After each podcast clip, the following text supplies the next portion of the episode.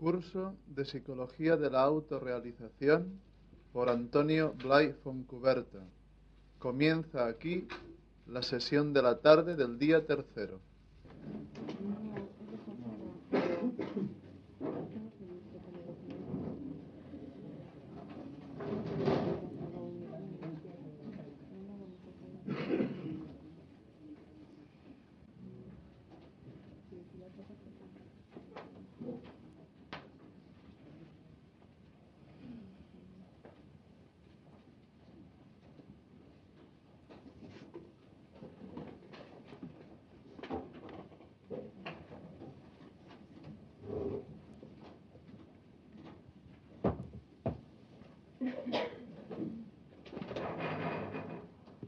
Bueno, ¿preguntas? Una pregunta. En el caso del niño que cuando se angustia porque está fuera de su centro y eso, y entonces reconoce que no se portaba suficientemente bien y tal, entonces este niño se forma un ideal supermodelo, ¿no? Para ser todavía más bueno, más suficiente en esas cosas. En este caso entiendo el ideal. Pero los otros dos casos que explicaste, no veo el ideal ahí. Si el niño reacciona protestando, rechazando, ¿qué ideal se forma? Porque no puede formarse en el ideal de querer ser más malo, de querer ser el más malo de todos. ¿Sí? Sí, cuando la reacción de identidad es de yo protesto, el modelo ideal es llegar a demostrar lo fuerte que uno es y la razón que uno tenía.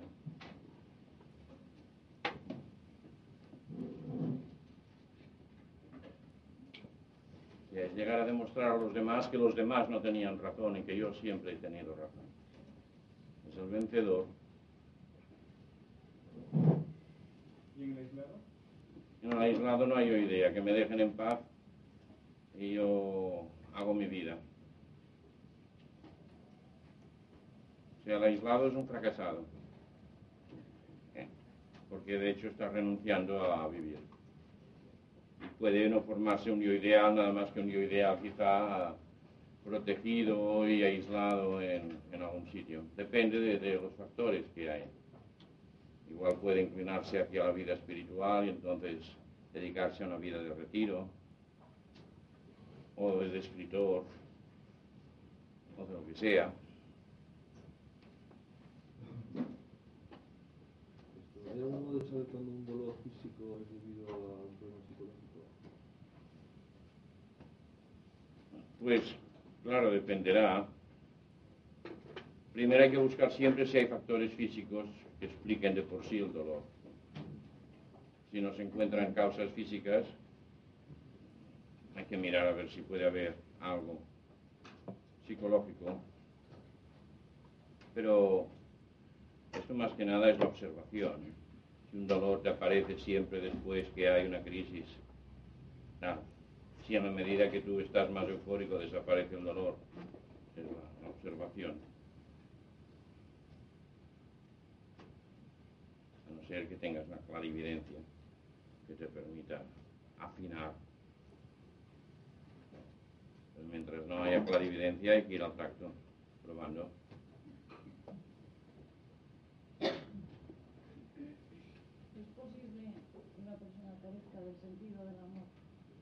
Es posible que una persona haya bloqueado el, senti el sentido o el sentimiento del amor. Que haya bloqueado, pero no que no tenga. Es intrínseco a nuestro ser, como la inteligencia. ¿Se puede llegar a encontrar? Sí, cuando se ve qué es lo que bloquea y se, y se quita.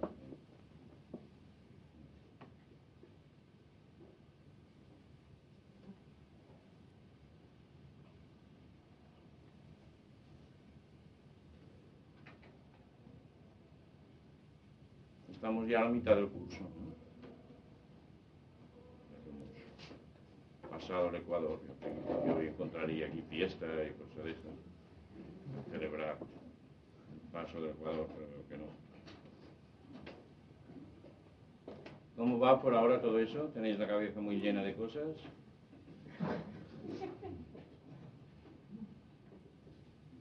¿Va bien? ¿Seguís o hay problemas de, de ir siguiendo? problema ahora es experimentar todo esto. Cuando acaba el curso es cuando empieza el problema.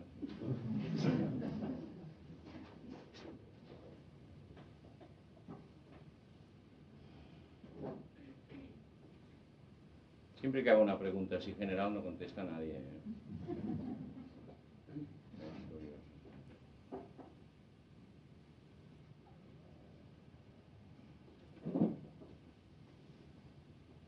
Creo que había preguntas, ¿no? Que esta mañana yo he dicho que no se hicieran porque no encajaban en el tema, ¿sí? Yo tenía una de esas, sí. Que preguntaba esta mañana que habitualmente por las mañanas solo sentían música. Ah, eso, sí. Entonces, eh, yo estoy siguiendo un poco la pista, creo que en el consciente, pero no me aclaro mucho. ¿Cuándo queda el cambio? Sí.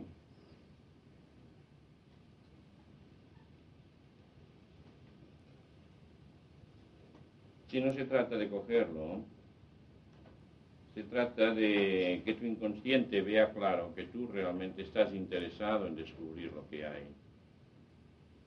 Y puedes dialogar con tu inconsciente y decirle que te informe de un modo claro de lo que hay, de lo que hay que resolver. O sea, con el inconsciente hay que aprender a dialogar. Parece tonto, ¿verdad?, eso de dialogar con uno mismo. Pero como de hecho se ha dividido en dos sectores, se ha creado una dualidad, pues lo menos que se puede hacer con una dualidad es que haya intercambio, que haya diálogo, hasta que un día llegue a haber unidad.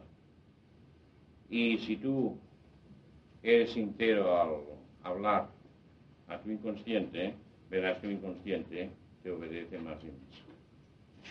Al fin y al cabo es un sector de ti mismo. Y eso se mostrará. Claro, que te digo que te obedecerá, claro. O sea, de hecho, todo el conocimiento que tiene el inconsciente está a tu servicio. La dificultad está que durante toda la vida uno no ha querido saber nada del inconsciente. Entonces es como, como un, un hijo que está totalmente marginado, porque nunca se ha sentido aceptado, comprendido ni querido. En cuanto el inconsciente vea que, que va de veras, que tú te interesas por lo que él piensa o lo que a él le preocupa, entonces verás cómo empieza a darte todas las informaciones.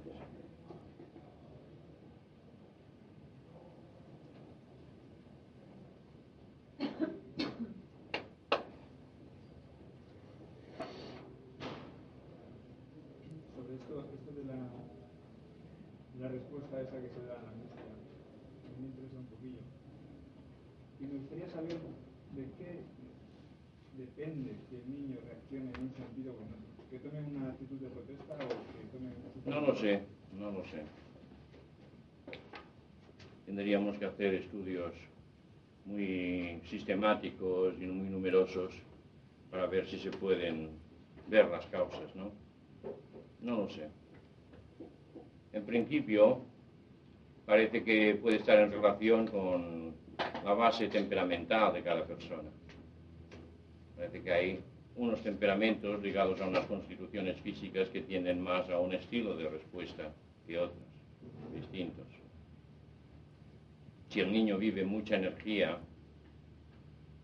mucha vitalidad, lo más probable será que proteste.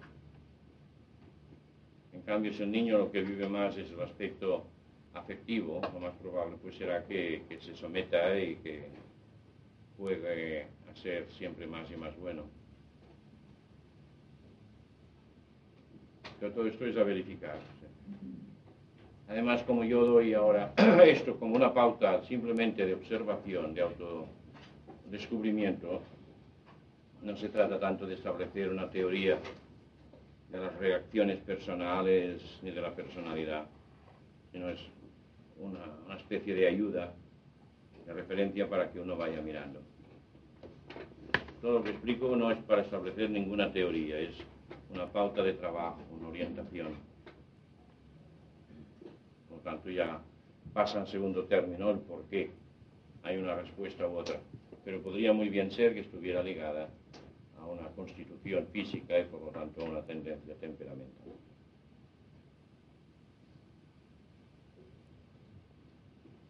Eh, esta forma de, de aprender se podría decir que es un poco diferido. De hecho, que estamos mirando nuestro pasado. Eh, ¿Podría haber otra forma de aprender que sea en el presente? Sí, es que de hecho todo esto solo puedes hacerlo en el presente. Pero si lo pasado está ahí atragantado, mires como lo mires, es el pasado que, que te aparece en presente. Lo que está impidiendo que vivas el presente de un modo transparente e inmediato es toda la carga que llevas del pasado.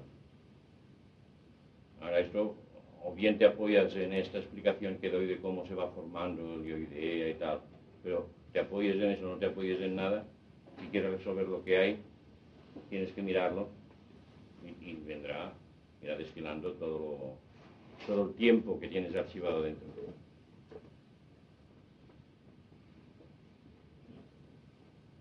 Ya he dicho antes que hablar del pasado no es nada más que hablar del presente en profundidad.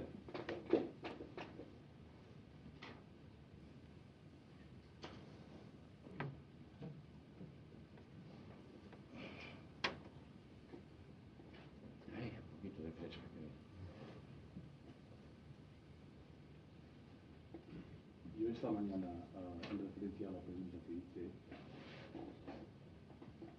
de que todo lo que nos viene de fuera, del exterior, no nos puede ser útil. Tú me, me contestaste que algunas cosas sí pueden ser útiles.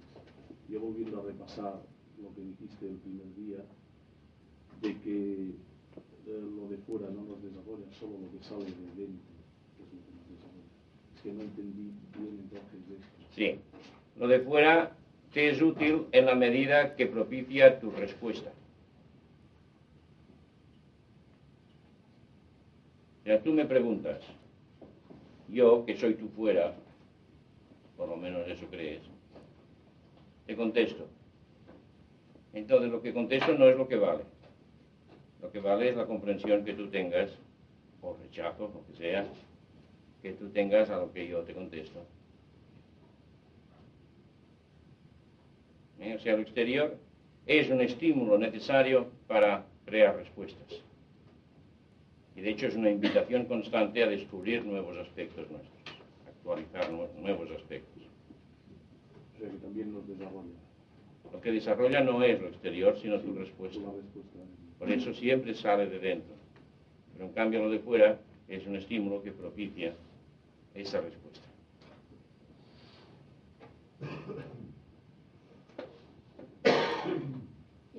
Es por la falta de amor que pueda tener un niño cuando es pequeño o una niña que al crecer, en vez, o sea, en vez de volcarse por una persona de su, o sea, del sexo contrario, se vuelca por una persona del mismo, del mismo sexo, o sea, si es niña con una, con una, con una mujer, o sea, y si es hombre con un hombre, es debido a la falta de amor.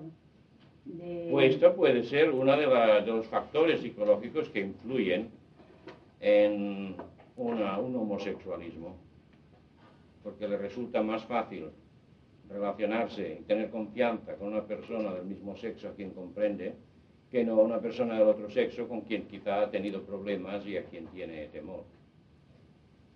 Eso viene de puede raíz, ser. De esto raíz, es uno de los posibles.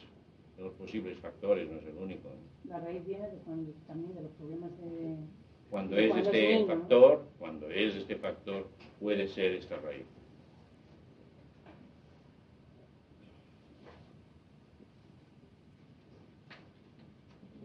Sí, esta mañana habéis comentado cómo hacer para liquidar las, las situaciones pendientes. Mm. Bien, en el caso de que, en lugar de una situación concreta, pendiente, se trate de, por ejemplo, la infancia no vivida plenamente o la juventud no vivida plenamente, que no es una situación concreta, hay que revisar lo que uno entiende por una juventud o infancia no vivida y ver concretamente cuáles son las situaciones y mirar aquellas situaciones. No, no hace falta complicarse la vida. En la medida que tú vayas teniendo una relación amistosa con tu inconsciente, ¿eh? Tu inconsciente irá sacando a flote todo lo que está pendiente, por sí solo. Y luego, situación por situación, habrá que ir aclarando. Que ir es que no hace falta, ¿no? Si tú estás hablando ahora de una, de una situación inespecífica, no, no sale eso de situación por situación. Simplemente surgirá en ti el deseo, pues, de jugar, o de hacer deporte, de hacer broma, etcétera. Lo que esté dentro sin satisfacer.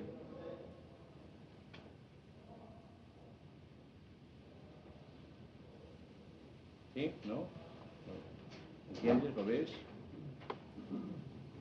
Sí, lo veo parcialmente nada más. Es decir, que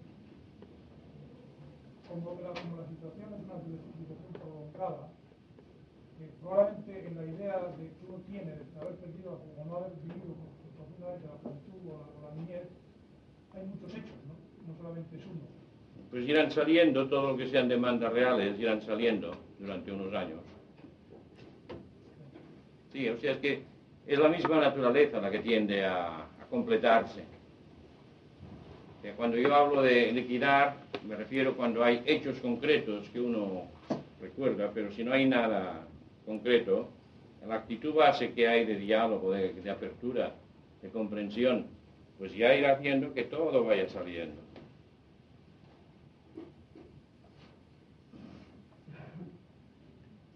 ¿Sí?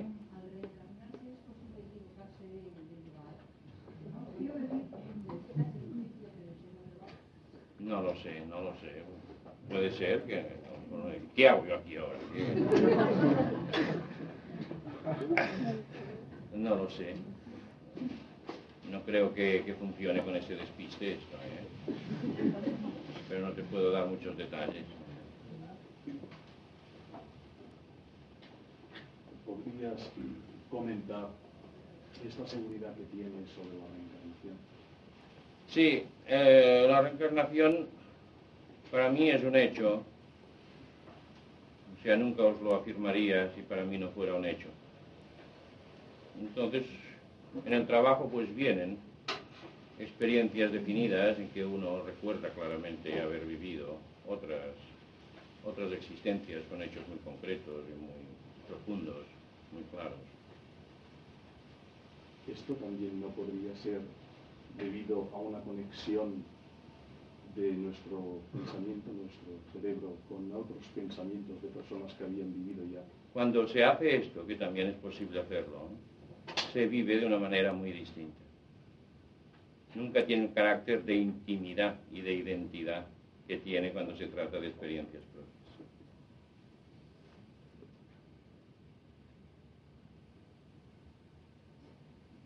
No sé, eh... el hecho de, o sea, lo separa perfectamente, pero una unión de pensamientos pues no puede dar este... En absoluto. No sé lo que es estar viviendo dentro de la mente de otra persona. Y vivir todo su, su modo, su sentir, y que aseguro que es enteramente distinto de cuando se trata de experiencias profundas individuales.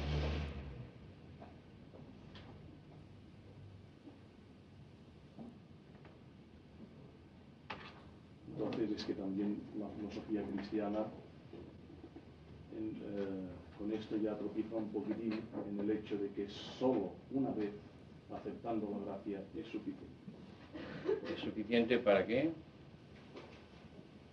Es lo que nos enseña. ¿Pero para qué es suficiente?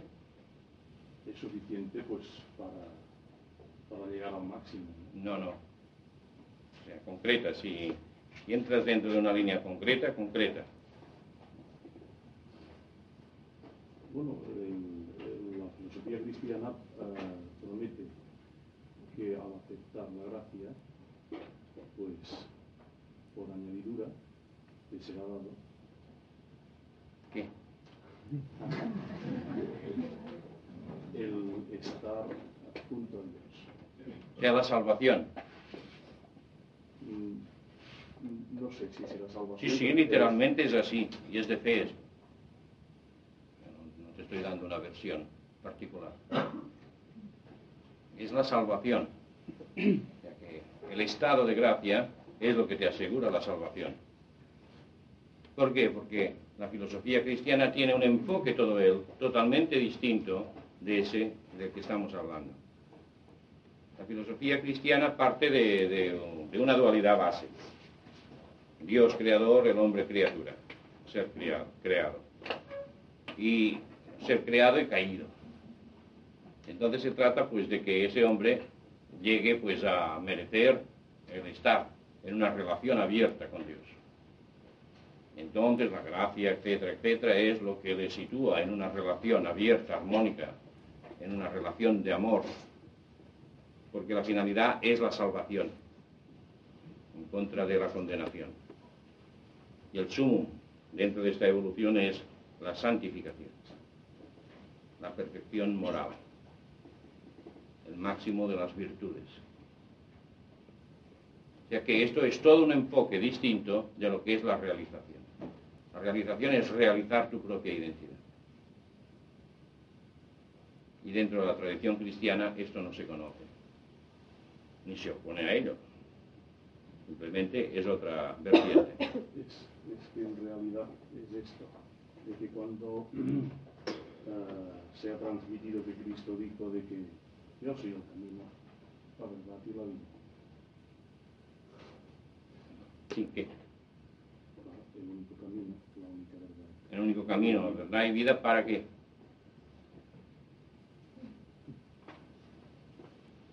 Estamos en esto mismo. O sea, no olvides que toda la enseñanza cristiana está dentro de un contexto de, de visión religiosa hebrea. Por lo tanto, sobre una base de, del hombre pecador y del Dios que castiga, que era la nota dominante de, de la religión hebrea. Entonces, en Jesucristo encontramos un mensaje que, como si dijéramos, eleva todo eso a otra categoría, habiendo estableciendo una relación con el Padre y no con el Dios que castiga solo. Entonces establece pues un tipo de relación espiritual su, suprema, diríamos, como relación, y siempre como relación. Luego encuentras en el Evangelio de San Juan otras frases que van en otra dirección y no solo en esa relación, van ya hacia una unión, hacia establecer o restablecer una unidad. Pero hablando del cristianismo en general, el cristianismo tiene como sentido el llegar a la salvación, que es una unión, pero es una unión de amor, nunca de identidad, nunca de naturaleza, tal como lo explica la teología. Y yo pues ni, no soy quien para decir ni sí ni no, simplemente lo que digo es que esto es distinto de lo que se está estableciendo aquí como realización, es otra cosa, y que no se contrapone en absoluto, en absoluto. Lo que pasa es que no hay que confundirlo, o no hay que creer que una cosa sustituye a la otra, ni que se contrapone a la otra. Pero la, o sea que la, las dos entonces pues no van a esta dirección. Porque parten de un punto distinto, y por lo tanto el enfoque es distinto, pero no quiere decir que de, en sí se opongan. Pero es que parece que ser que eh, en realidad existe una unidad, una unidad, un punto base. Esto es lo que yo es, digo porque esto es lo que se experimenta. Ahora, allí pues hay otro modo de enfoque, en la tradición cristiana o en la que sea, ¿verdad? Bien, todo es respetable, y que cada cual pues siga la forma pues que le parezca más genuina, pero una cosa no quita la otra. O quizá no sería mala cosa que uno viera en qué medida la tradición cristiana tiene un contexto cultural que no es esencial a lo que es el mensaje cristiano. Pero eso yo, yo lo dejo para los que quieran dedicarse a esto. Mi función no es hablar de religión, sino de, de desarrollo de la conciencia. Entonces es un proceso muy exacto que puedo describir hasta donde yo conozco. Quizá ha sido esto el ir a buscar esta comparación. Es muy natural, que además es, es suele plantearse preguntas en esta línea, porque entonces las personas me preguntan sobre aspectos religiosos, generalmente pues de la tradición cristiana, y yo generalmente pues digo que, que, que no soy quien para contestar, aunque a veces pues me da por contestar, porque conozco. Me he dedicado a tratar de entender bien a fondo una cosa y la otra en lo que he podido. Entonces, quien quiera dar a su vida un sentido bajo el aspecto de, del mensaje cristiano, ¿le puede ayudar o perjudicar el querer autorrealizarse mediante? Yo creo que todo lo que sea descubrir la verdad en cualquier faceta o nombre que sea, de por sí es fundamental. O sea, que es mejor el intentar autorrealizarse que decir, bueno, pues por si acaso mmm, voy por, por otra línea. Me sí, puedo... es que a veces que tú estás esperando una respuesta de decir, sí, esto es bueno, esto es malo. Yo no te lo digo eso. Yo lo que te digo es, buscas la verdad, entonces la verdad no puede estar reñida con ninguna verdad base, con ninguna verdad fundamental. Para que seas tú la que saques la consecuencia, no para que sigas un consejo particular, concreto, porque yo no pretendo hacer de autoridad. Yo simplemente os digo, esto funciona así, y cuando se hace esto se produce tal cosa y tal experiencia. Pero no soy quien para decir, esto es lo bueno, esto es lo malo, haced esto o, o dejarlo en absoluto. ¿Comprendes?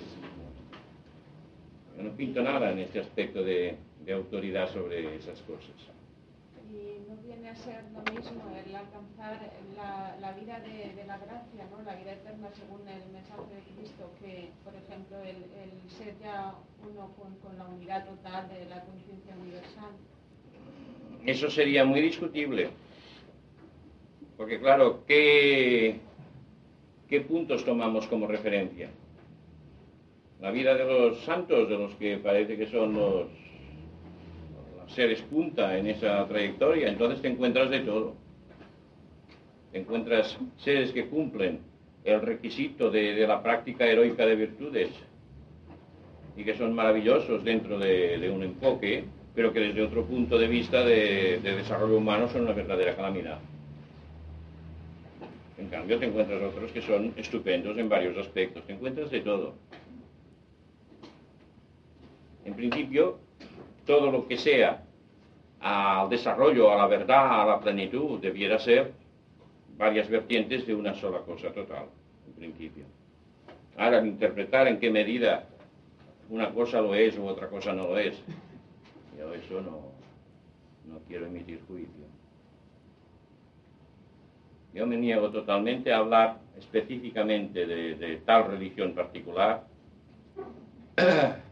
como me niego a hablar pues de aplicaciones de tipo político o de tipo filosófico, porque lo mío es enseñar una gimnasia interior que produce un descubrimiento, o una serie de descubrimientos. Lo mío, diríamos, es una ciencia, una ciencia experimental. No es una creencia, no es una moral. Entonces el, el planteo es totalmente distinto, aunque no por eso tiene que ser muy marginado o, o contrapuesto, ni mucho menos. Pero no quiero entrar en lo que no es mi terreno. Que cada cual pues trate de descubrirlo, de averiguarlo por sí mismo. Ahora, de hecho, pues hay personas que, que hace años que están trabajando en esto y que diría que son más cristianos que cuando empezaron, como otros puede ser que sean más otra cosa que cuando empezaron.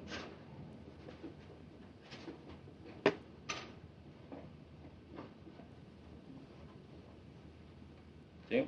La noción de espacio y tiempo se puede perder al vivir el pasado, el presente y otras vidas. ¿Se puede vivir? Lo que se diluye son ciertas formas de vivir el tiempo y el espacio, ciertas formas. El espacio y el tiempo solo llega a diluirse del todo cuando tú eres tú más allá de la mente. Pero de momento, en esta fase que estamos hasta ahora de, de trabajo, Lo que pasa es que se altera tu sentido temporal de sucesión, tus referencias de tiempo. Se alteran en la medida que vas asimilando. De tal manera que cuando se llega a limpiar el inconsciente, ¿eh?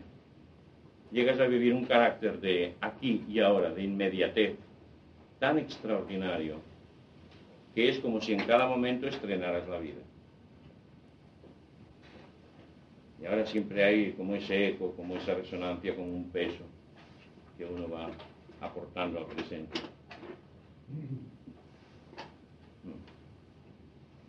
En el enfoque que das tú de autorrealización, ¿estableces algún tipo de relación con Dios? ¿Con? ¿Con? Con Dios o con el infinito. Hablaremos de esto en la segunda parte que empieza hoy o, o mañana. Hablaremos de las dimensiones superiores de la conciencia.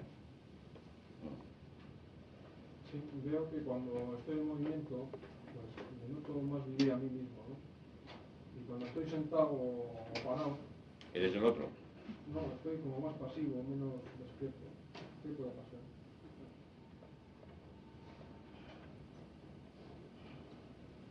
Quizá te asocias a estar, a ser más tú, un tipo de energía y no un tipo de conciencia, en general.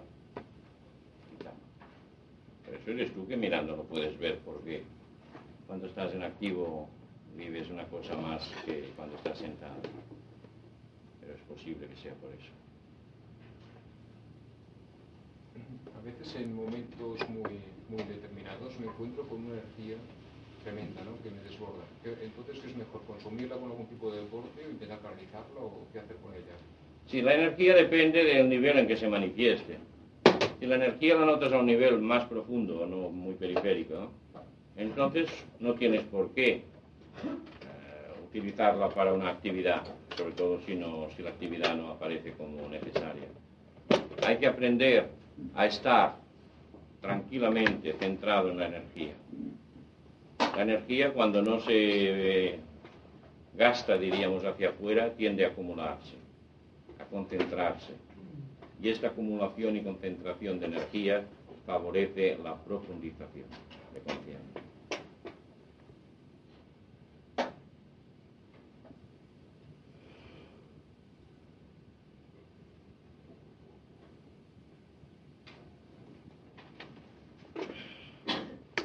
Limpiar el inconsciente no es solamente vivir las situaciones conflictivas que uno ha tenido y que ha quedado a medio resolver.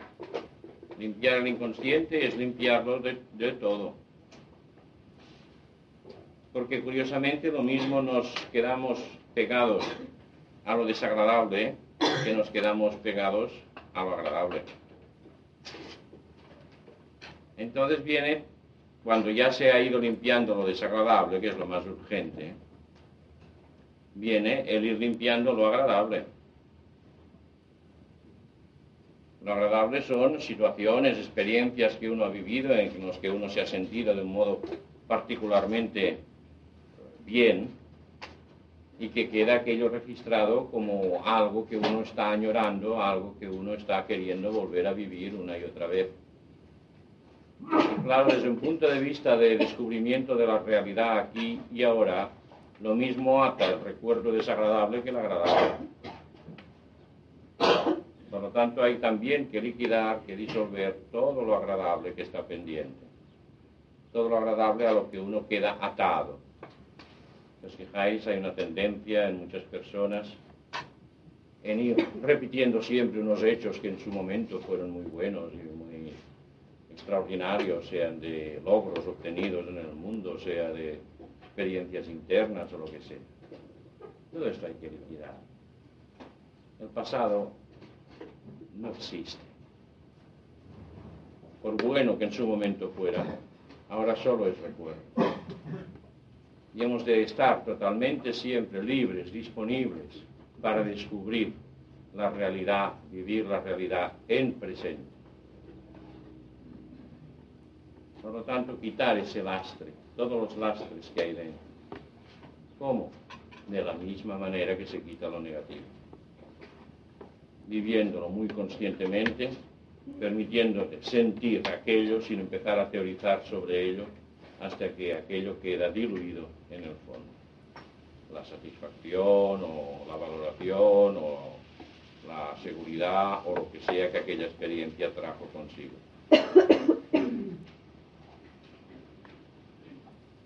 Ya todo esto, como veis, va en contra de los hábitos generales que hay, no solamente de los hábitos, sino de valores que tienden a ensalzarse en las culturas.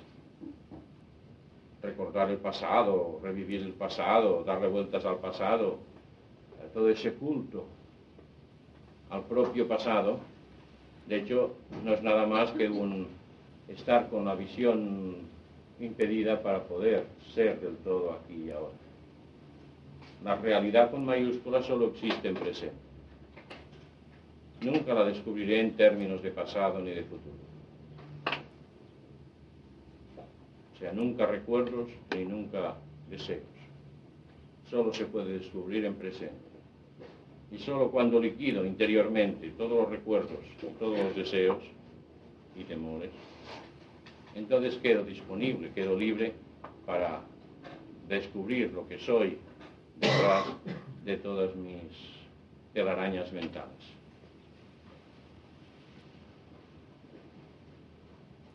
¿Sí? ¿Alguna pregunta sobre esto? Sí, los deseos ligan igualmente que los recuerdos. Y que los temores. Que no, que no se ha realizado la experiencia, pero una experiencia positiva, ¿cómo puede ligar?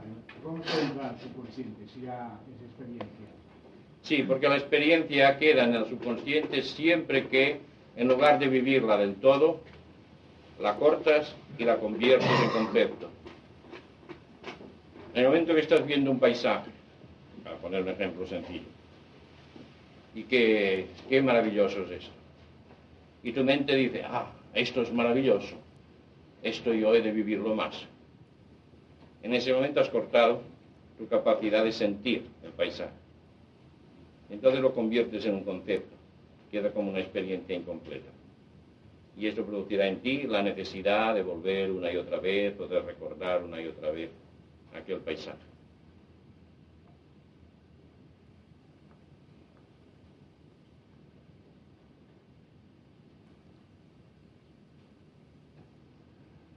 ¿Sí? ¿No hay pegas en eso? ¿Se entiende? Lo que entiendo es que si hay que vaciar todo el inconsciente, se va a pasar como la vida. Se va a tirar unos cincuenta años. Tanta cosa tiene, ¿eh? Bueno, lógico, ¿no? Si tengo veinticuatro años, tendré que estar otros veinticuatro, ¿no? Eso quiere decir que has vivido solo doce. Que tienes la mitad por vivir. Y necesitas ahora otro, otro tanto para acabar de vivir, es que no has vivido completamente este tiempo. Sí, no. Todos los conceptos que se hacen sobre esto son elucubraciones gratuitas. Y todo esto se va haciendo sobre la marcha. Por suerte no se necesita tanto tiempo. O a lo mejor necesitas más. Depende del tipo de cosas que sean. Pero todo lo que te quede pendiente, igualmente lo has de llegar a liquidar. Más vale liquidarlo cuanto antes, digo yo. Y Antonio, referente a esto, eh, por ejemplo, antes, hablando con Enrique, él me decía... El pueblo protesta. Que, quiere oírte. Quiere oír tu mensaje. Que referente a esto que has dicho, eh, hablando antes... ¿Y ahora pues... sí la entendéis? Con amplificador. Bueno es, bueno, es que sabes lo que ocurre por otra parte, y es que no sé si corresponde que lo diga ahora o, o esperar a la semana próxima. Hasta que no lo digas no sé si corresponde o no. eh, sobre esto que has dicho de, de, de borrar experiencias pasadas, ya sean en, digamos, en positivo, pues es que me viene ahora que antes, comentando con, con Enrique, pues él me decía, pero es que no recuerdas, porque yo le decía, parece que es como, como si fueses a buscar un fantasma cuando Blay habla pues de, de una de las potencias, ¿no? Que parece que, que no lo ves por ninguna parte. Entonces dice, pero es que no te recuerdas que, que alguna vez pues lo hayas sentido o hayas intuido como... Y entonces pues le digo, pues sí, efectivamente. Y son, o sea, en, en varias ocasiones, en distintos periodos de mi vida, no muchos, pueden ser, no sé, igual un total de cuatro o seis, con una distancia muy grande de años. Y eh, a ver si es que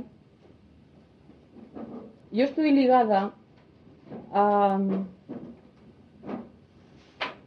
a, eso, a esa vivencia que entonces estuve, que lo relaciono con lo que parece que, que debo de ir a por ello, pero yo ya lo relaciono como algo que, que, que es algo especial, ¿no?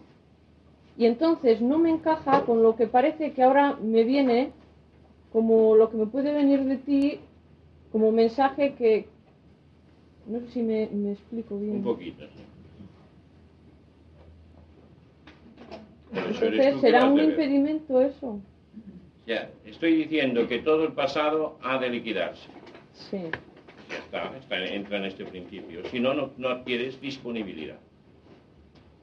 Que todo lo que sea del pasado, sea de un color, sea de otro, está lastrando, está condicionando, está limitando tu verdad, tu capacidad de ser tú, aquí y ahora. Esto es un principio básico, si lo ves claro, entonces aplícalo a, a lo que sea tu experiencia.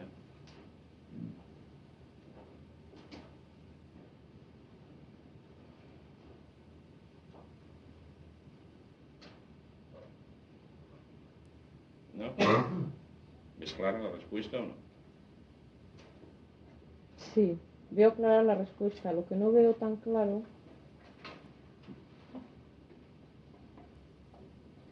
es que si... O sea, por una parte veo que, que a nivel, a un nivel inconsciente puede ser que, que eso me sirva de impedimento para abrirme hacia algo desconocido que... que me puede llegar en este momento, ¿no? Y por otra parte, pues me parece como muy evidente que lo auténtico es lo otro. Todo lo que sea del pasado está pasado. En su momento pudo ser auténtico, pero luego queda solo como recuerdo. Y lo que era auténtico se convierte en inauténtico. Auténtico es lo que seas capaz de, de ser aquí y ahora. Todo lo otro es trampa.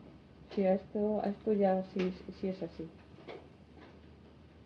Incluso la verdad de las cosas es algo que hay que aprender a ver en cada instante. Y no fiarse de la verdad de ayer. Sí, sí, sí. Eso está claro. Pues lo mismo, el sentir y todo.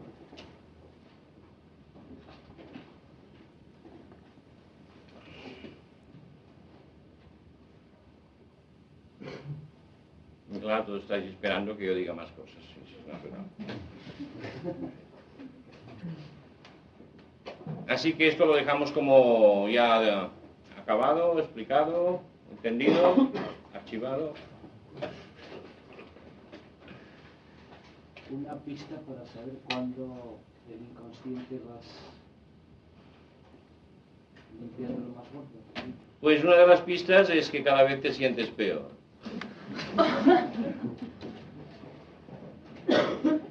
Y otras veces te sientes cada vez mejor. Ya que esta pista es el despiste sistemático. Pero esto es un hecho, esto que os digo. Yo no quiero nunca daros ideas erróneas o ilusiones.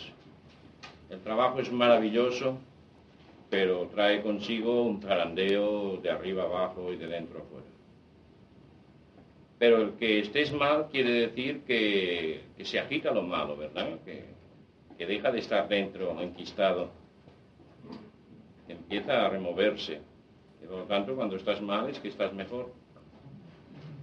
Y cuanto peor estés, mejor estás. Visto desde esta perspectiva. Lo malo sería que solo estuvieras bien.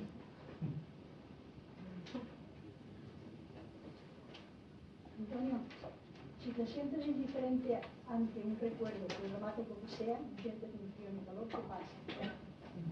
Pues nada, déjalo, vea por otro. ¿Es que está vivido del todo?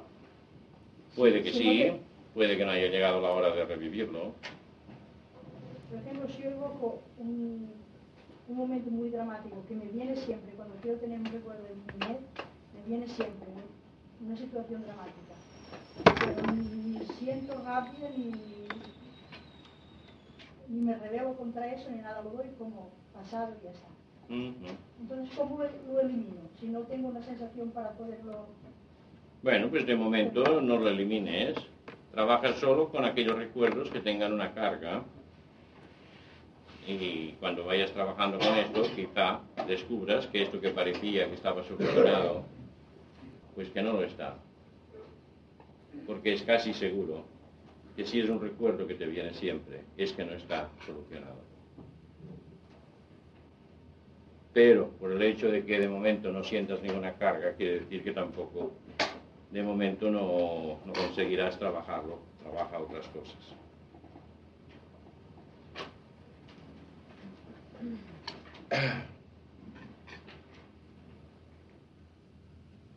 Otro elemento de trabajo, además de limpiar el inconsciente, es aprender a vivir más y más centrado, allí donde yo soy más yo mismo. La experiencia enseña que uno puede estar de maneras muy distintas viviendo la vida. Puede estar con una mente distraída, puede estar en una actitud muy exteriorizada, muy periférica, muy disparada. Pero todos observamos que cuando nos enfrentamos ante una cosa que para nosotros parece realmente muy, muy importante, procuramos situarnos de una manera determinada para evitar que nuestra actitud sea equivocada. Esto ya se ve en el aspecto físico. Si yo estoy yendo de excursión y me encuentro que he de pasar por un sitio muy peligroso, entonces mi modo de andar y mi actitud interior cambia por completo.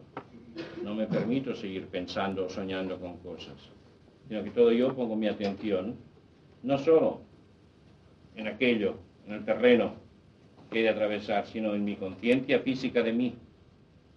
De manera que trato de controlar mi equilibrio, mis movimientos. O sea, me sitúo en un punto desde donde yo tengo el máximo control de mi actividad física. ¿Sí? O sea, quiere decir que uno está buscando el centro, aunque no sepa que busca el centro, pero el centro desde donde podrá manejar mejor su cuerpo físico.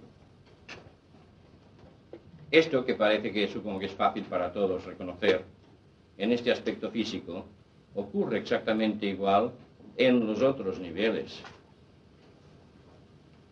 Cuando me vivo situaciones, determinadas situaciones, afectivamente trato de estar yo, muy yo, en lo afectivo. No permito que salga algo de momento, improvisado, sino que trato de sentir muy profundamente y de estar muy metido en el centro de aquello que siento. Y lo mismo cuando se trata de hablar o tomar una decisión.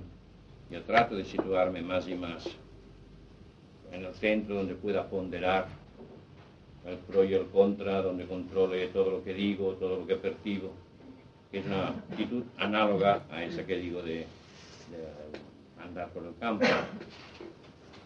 O sea que en esos momentos instintivamente todos estamos buscando vivir más centrados, vivir más desde el punto donde nosotros somos más nosotros mismos y por lo tanto desde donde manejamos mejor nuestras cosas.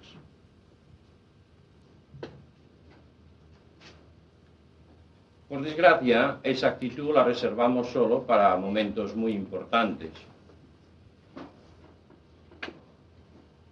Nosotros debiéramos aprender a vivir siempre más y más en esa actitud interna, vivir desde el centro. Toda mi vida está fluyendo de unos centros, de unos focos profundos. Y cuanto más yo aprendo a estar conscientemente cerca de estos focos, mayor sensación de autenticidad tengo y mayor eficacia en lo que estoy haciendo. Las dos cosas. Es como si dijéramos, nuestra vida es como una especie de, de abanico en que hay un campo por un lado, pero hay un vértice por el otro lado. Estamos, la mente siempre está ocupada con la amplitud del campo, con las personas, con las situaciones, con las muchas ideas, todo el abanico, todo el aspecto ancho, diríamos, de ese triángulo. Pero realmente todo está funcionando desde el vértice. Del vértice está saliendo toda nuestra capacidad de comprensión, de, senti de sentimiento y de acción. Y hasta el vértice llega toda la percepción de lo exterior. Es en el fondo, en este vértice, donde está teniendo esencialmente lugar ese misterio del existir. Todo lo demás es ya consecuencia, es manifestación periférica. La esencia de la existencia está en el foco de donde está surgiendo. Este foco es allí donde yo soy más yo. Es donde de momento puedo vivir y descubrir más y más mi propia identidad. Este centro siempre está ahí, estos centros, de hecho constituyen un eje, ¿verdad? Hay un centro mental, un centro afectivo y un centro de, de energía. Instintivamente ya se tiende a valorar esto. Se habla siempre de que un sentimiento profundo tiene más categoría, tiene más valor que un sentimiento superficial o una visión profunda. Ya que lo profundo intuitivamente se tiende a, a valorar cualitativamente como algo muy superior. Y se trata pues de que yo aprenda a situarme voluntariamente, no porque las circunstancias lo provoquen, simplemente por exigencia de autenticidad, de situarme más y más en ese centro o en este eje donde yo soy yo.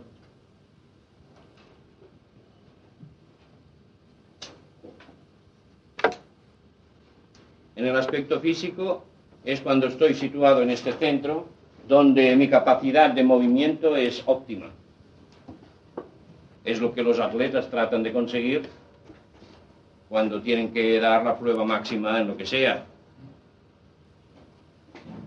Situarse en un punto desde donde puedan crear todo el movimiento que sea necesario.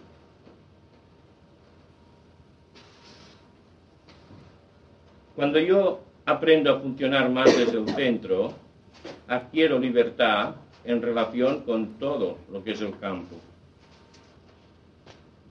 Y adquirir libertad quiere decir adquirir eficacia.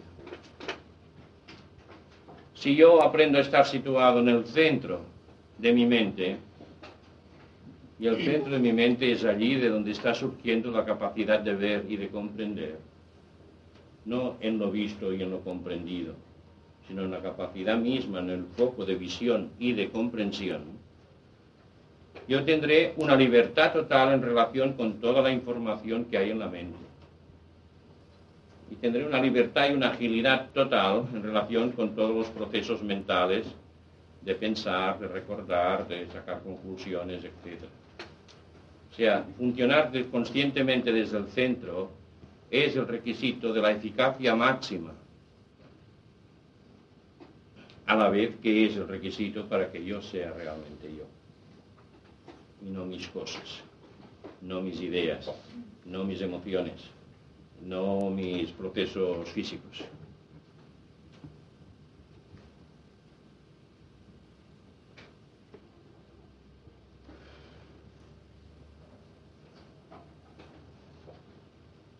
El problema que yo tengo en relación con esto, que yo tengo aquí, en relación con vosotros, es que yo suelo enseñar toda una metodología para ir situándose en el centro.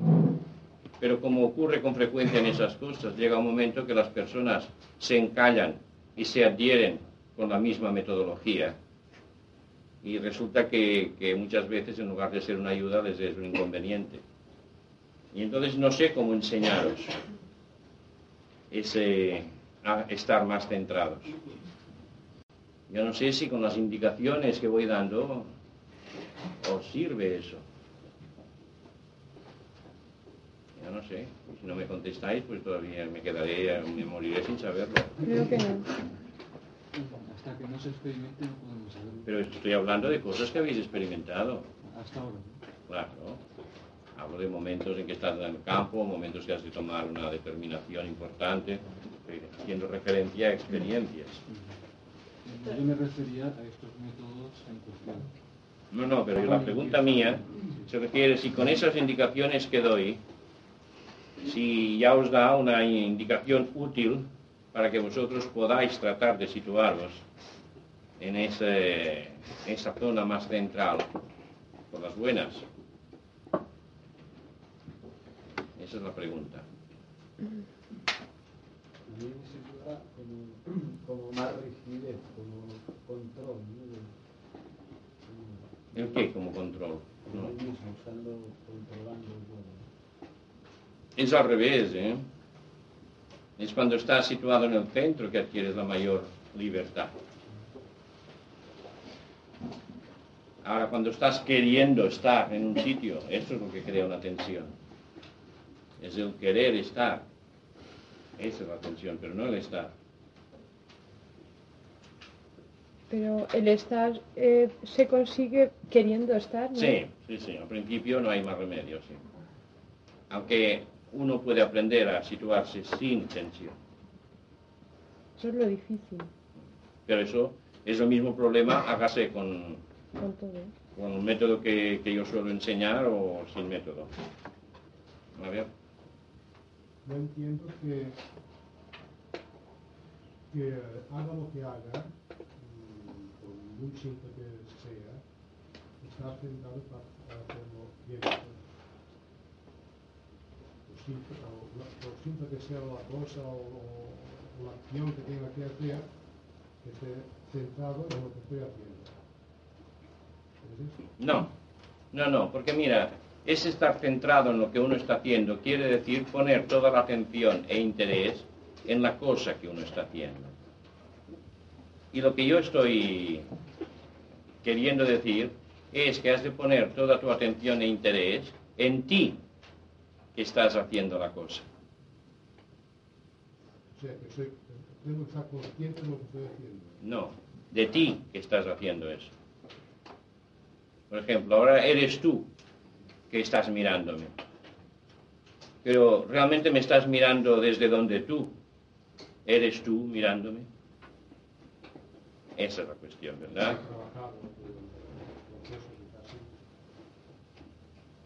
Pero ¿entiendes hacia dónde estoy señalando, aunque no consigas ahora eso? Sí, o sea, cuando, cuando todo mi potencial sea desarrollado, entonces sí. No, no, no, ahora, ahora, ahora, ahora, ahora.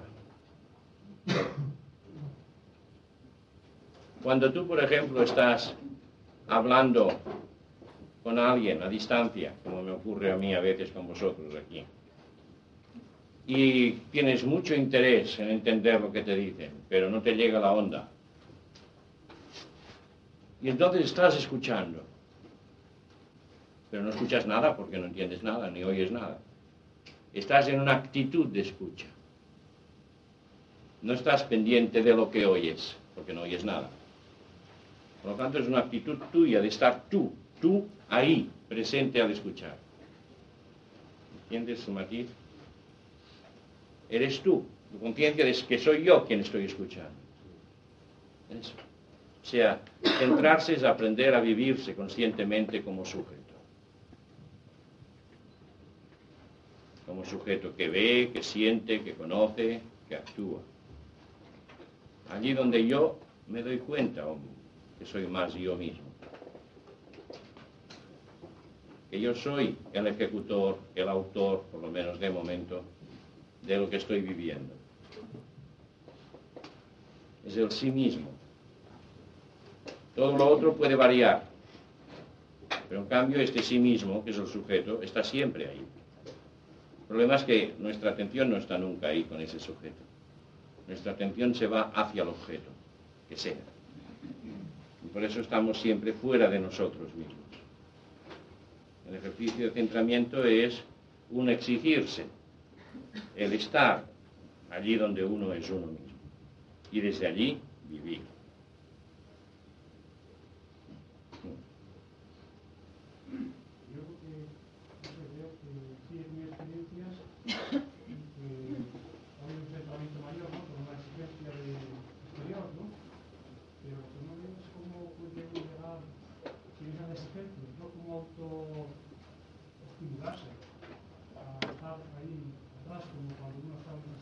La, esta estimulación solamente puede venir cuando uno ve clara la necesidad o la exigencia de ser más y más auténticamente uno mismo.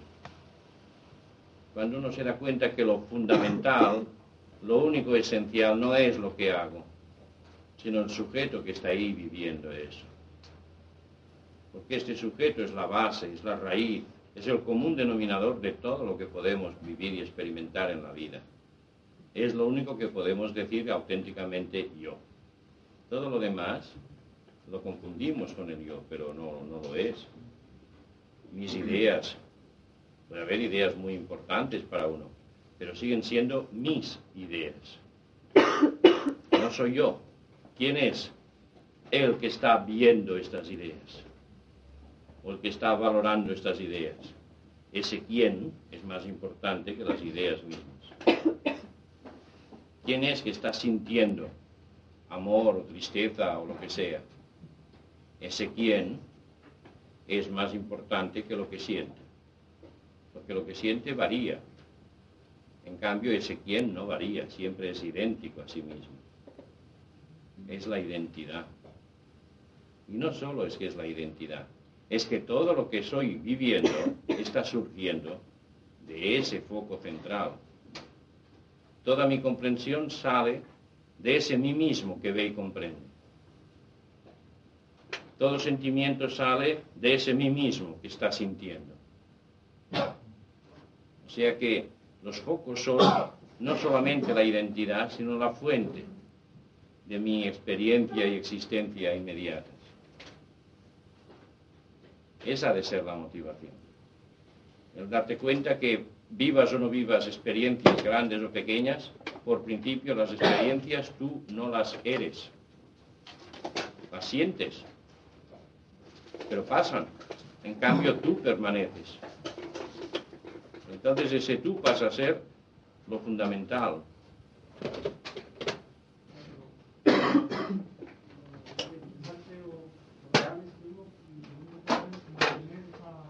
Espérate, espérate, que no oigo con los ruidos. Que puede hacer un buen foco económico es mantener esa constante de, de, de, de que surge de uno, pero la, la demanda sí surge de uno justamente. La demanda es la consecuencia de ver claro que lo único que tiene sentido en tu vida y de donde sale todo sentido eres tú mismo. Es mantenerlo como noción, nada más, de momento. No, no, es una evidencia. Es una evidencia. Si lo piensas con calma, si lo miras con calma, verás que toda tu vida está girando alrededor de algo que es un foco fijo, estable. Y que si te pasas la vida mirando todo, pero no descubres este foco, pues habrás pasado de incógnito. Y se trata de interesarte, de descubrir que el sentido mismo de tu existencia eres tú. Que nunca encontrarás un sentido extraño a ti. Porque tú eres el que estás dando sentido o no sentido a las cosas. Por eso el sentido o base original eres tú, de donde sale toda noción de sentido y de significado, y de amor, y de felicidad, y de realidad, y de voluntad. Entonces el ver que toda tu vida está fluyendo de ahí, cuando eso lo, lo miras y de, si uno se toma el trabajo de mirarlo a fondo, uno se da cuenta que lo, lo realmente fundamental es esta fuente de donde está surgiendo mi vida. Si no, uno se pasará la vida pues desarrollando una cosa, adquiriendo experiencias, ideas, conocimientos, cosas que dejará luego todas. Lo único que uno se lleva puesto es lo que es. Y si uno reflexiona a fondo sobre esto, pues se dará cuenta que si uno es medianamente listo, lo que busca es, es aprovechar lo que realmente es aprovechable. Pero cuando nos dices que vivamos el aquí y ahora, y también cuando hablas de estar despierto y consciente, y cuando dices estar centrado, ¿qué, qué diferencia hay entre esas tres cosas? Pues es lo mismo visto desde un ángulo o desde otro. O sea, quien está centrado ya eh, incluye el estar viviendo aquí y ahora. Y, y claro, cuando estás centrado no puedes vivir otra cosa que aquí y ahora. Cuando estás centrado no funciona el personaje, no puede funcionar. Estar centrado es el vivir, el fondo mismo del yo experiencia. Un fondo de donde está surgiendo mi capacidad de ver, de sentir y de actuar. ¿Puedes estar centrado a medias? Sí, puedes estar descentrado, sí.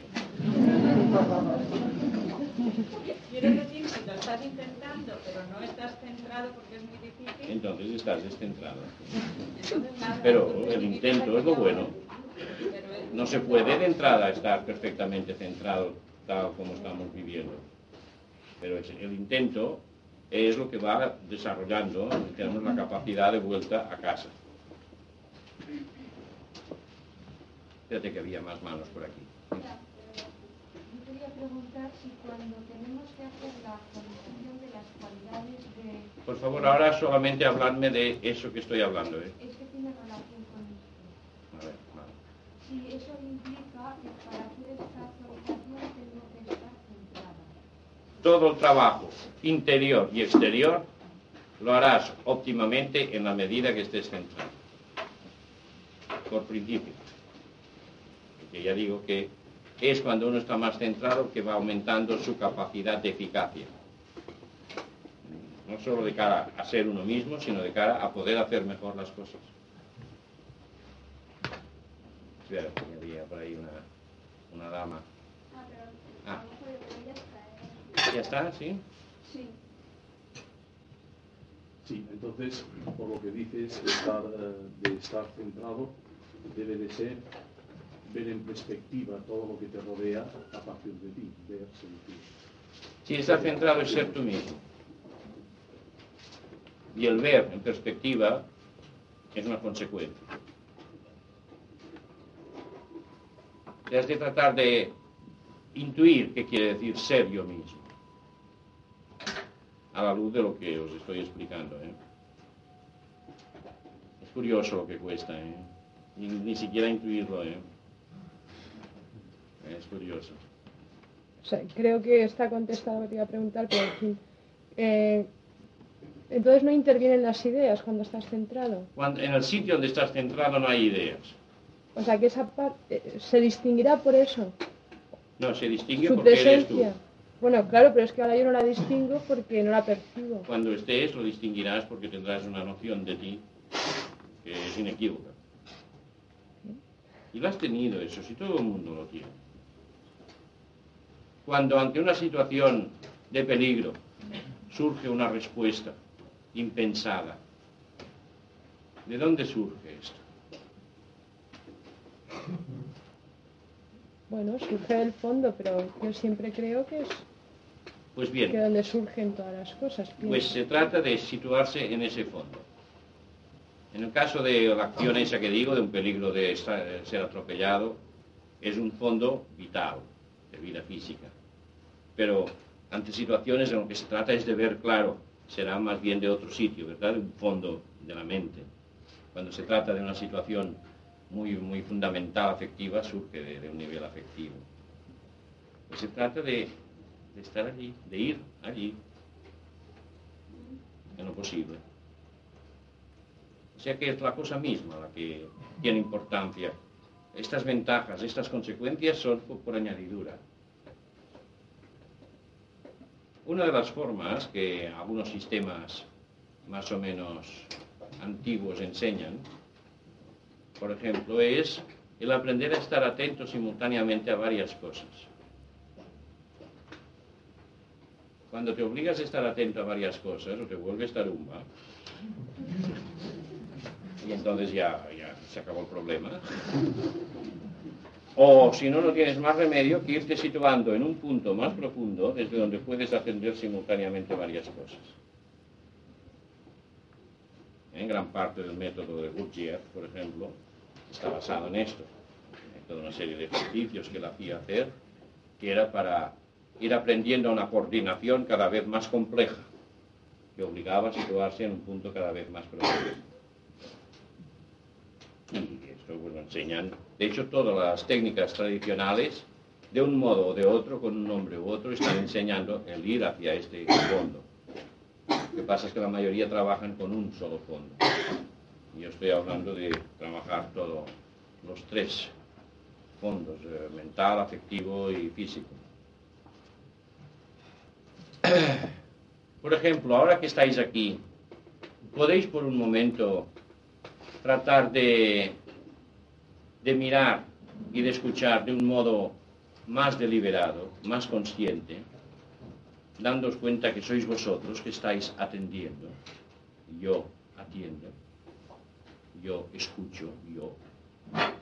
Y ver que es un alguien, algo, una zona que desde allí se dirige la atención. Tratar de hacerlo por dentro.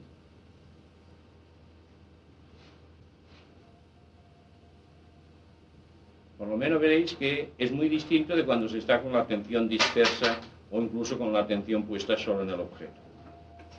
De repente es como si uno se obligara a situarse a mirar desde un punto donde yo me doy cuenta que soy yo quien estoy mirando o escuchando.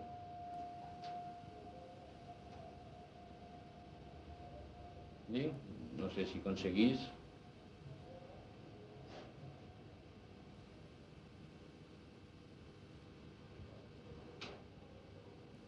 Mirarlo en el aspecto afectivo. Yo siento afecto, pero no es solo el afecto, es que soy yo que estoy sintiendo este afecto. Entonces ver en el fondo del afecto una vivencia de, de ser el sujeto, de ser yo sintiendo.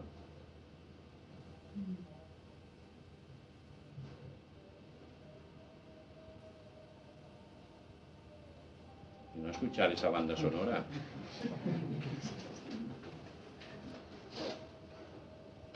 Yo creo que es más fácil cuando te lo propones, pero a lo largo del día... Pues nada, que hacerlo no a lo largo del día de momento, sino en corto. O sea, en flash. En un flash de unos instantes, ya vale. Y mantener esos instantes, aunque sea pues quince segundos. Y luego van aumentando los instantes. Y claro, y claro, hasta que llegará el día en que podrás vivir instalada en ese fondo. Porque descubrirás que tú eres ese fondo. Entonces tu mente y tu funcionamiento serán una sola cosa. Habrá una perfecta integración, unidad. Porque tu mente y el punto de donde está saliendo todo coinciden. Ahora en cambio hay una distancia entre esa mente que piensa, que quiere y tal, y el punto real de donde está surgiendo todo. Y esa distancia es lo que lo desequilibra todo. Cuando coincide el punto de atención con el punto de donde surge el vivir, hay la perfecta espontaneidad y la perfecta simplicidad.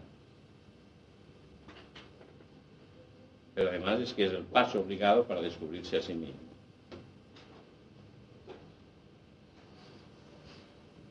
Entonces, dedicar ratos a instalarse primero en el yo que contempla la respiración, por ejemplo.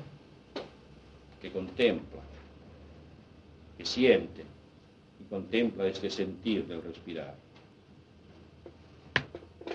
Pero que lo importante no es tanto el sentir del respirar, sino el yo que me doy cuenta de eso. O sea, ser, como si dijéramos, un vigía consciente, lúcido, de lo que está pasando.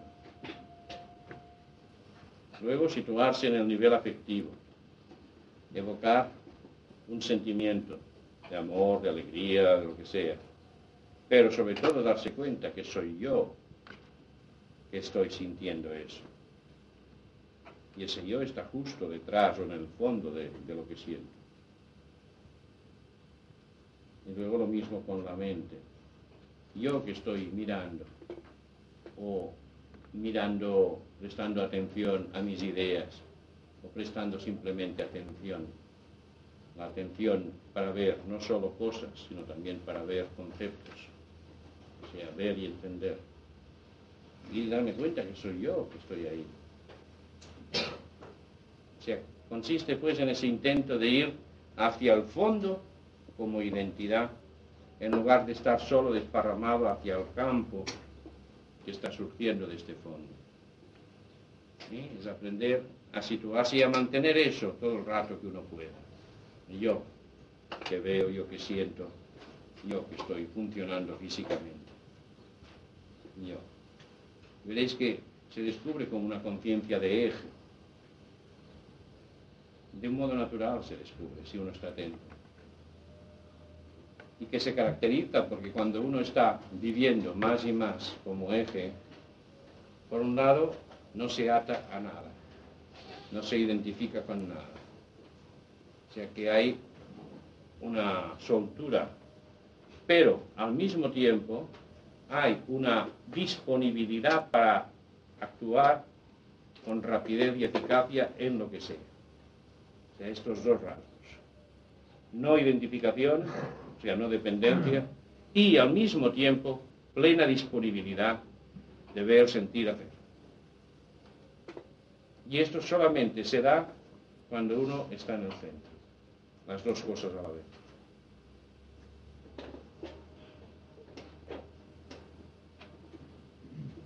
Es evidente que si uno tiene muchos problemas, preocupaciones, miedos, costará mucho hacer eso. Que primero uno tiene que atender al aspecto psicológico de, de los problemas y aclararse, etcétera.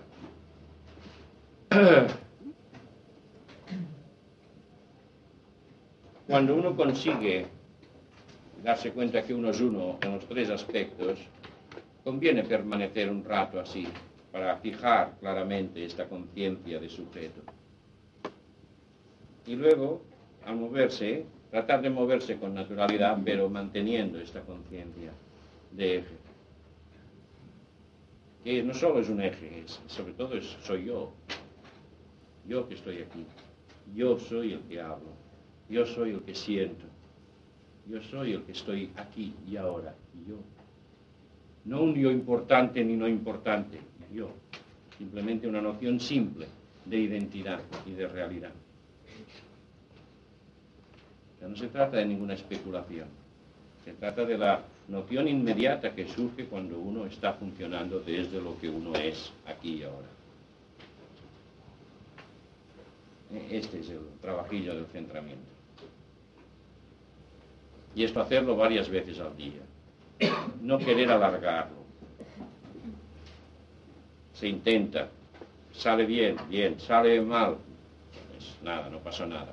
Lo importante es el intento, sincero, consciente, porque este intento, y no el conseguirlo, ese intento es el único que desarrolla, lo único que es realmente trabajo. Por lo tanto, no juguéis a conseguir resultados, jugad a jugar.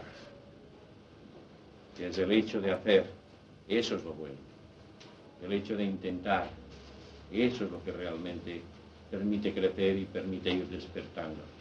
No es conseguir la meta para tener el premio.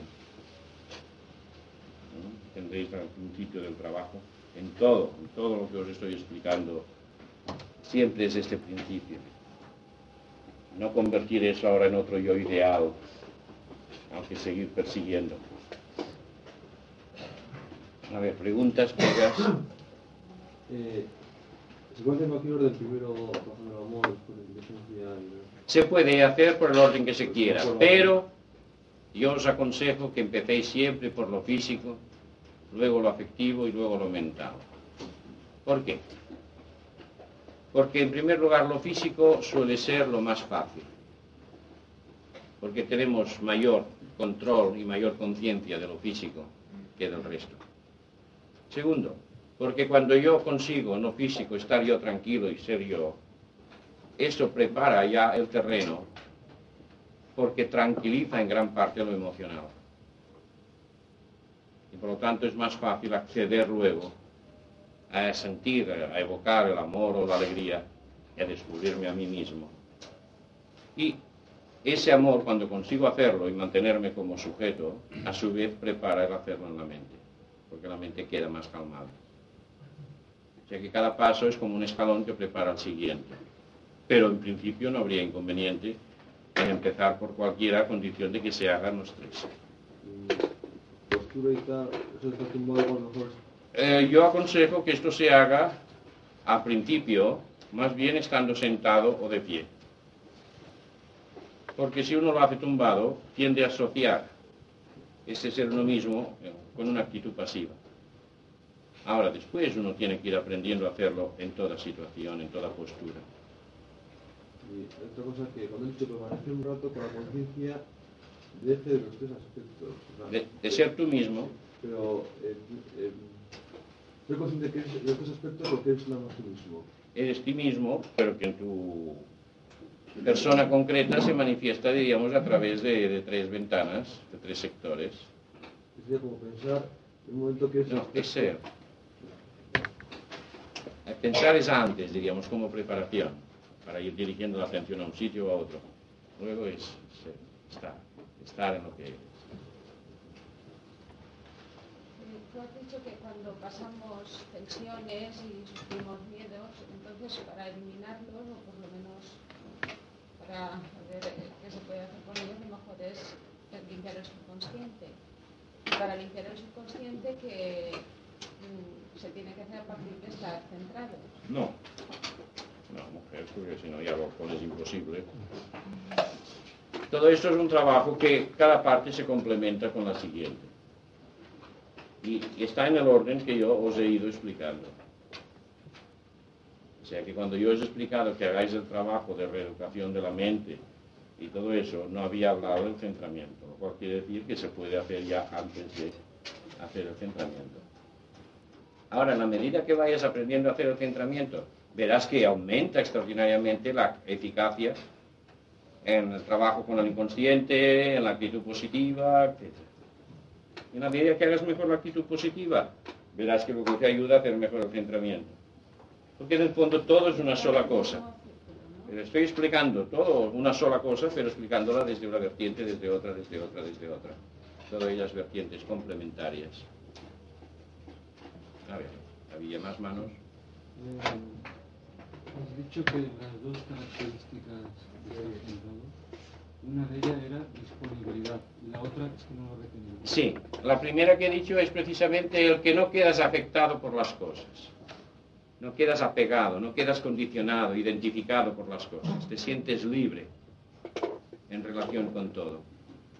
Y la segunda es que hay una disponibilidad para una respuesta instantánea y eficaz en el aspecto que sea, físico, afectivo o mental.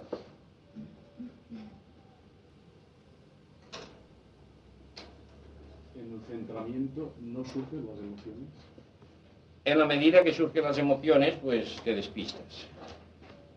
Como en la medida que surgen recuerdos o deseos o lo que sea. Y por eso es el trabajo para ir viviendo la actitud positiva, para ir trabajando el inconsciente y luego irte aprendiendo a centrar más y más. Un trabajo complementario, cada uno prepara al siguiente y a la vez el siguiente permite mejorar el primero. O sea que no hay que pretender hacerlo bien. No se trata de hacerlo bien, sino de ir descubriendo un poquito más cada uno de los ejercicios. Descubrir. Y cada vez tratar de hacerlo como si fuera la primera vez. Nunca intentar repetir lo que se hizo el día anterior. Es hacer el trabajo siempre en presente. Porque si no, lo que haréis es adquirir un nuevo condicionamiento. Lo que se trata es ahora. Ahora realmente soy yo, soy yo presente. Estoy yo aquí detrás, en el fondo, de mi decir, de mi moverme, de mi sentir. estoy presente, esa es la cuestión. ¿Soy realmente yo o es una máquina que está funcionando sola? Es esta exigencia de, de estar presente, de ser realmente yo.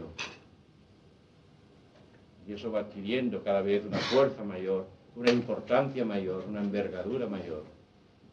Porque se descubre que todo lo otro solo tiene sentido en la medida que es expresión de alguien. No que es algo que funciona, sino que es alguien que se expresa. Y no hay ese alguien real si no se está lúcido, desde el fondo. Sino el único alguien que hay es la idea que se ha adquirido de uno, que no es nadie, una idea. A ver. Yo quisiera resaltar dos aspectos. Eh, por ejemplo, ahora y en otras ocasiones, pues consigo vivir esta noción de sujeto, no centrarme. Pero, por ejemplo, otras veces intento centrarme y no consigo vivir esto, sino eh, vivo zonas profundas, por ejemplo, que me son conocidas. Entonces yo, para salirme de, de esta cosa conocida, rutinaria, voy a lo desconocido, pero continúo siendo una zona. No sí. Es esta noción de sujeto. Sí, no, no has de tener ningún problema con esto.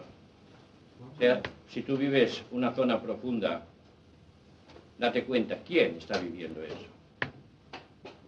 No pretendas no vivirla, sino más bien pretende estar tú presente viviendo eso. Porque pues aquello sería más bien en tu experiencia, ¿no? Mi persona es tu experiencia. Así es.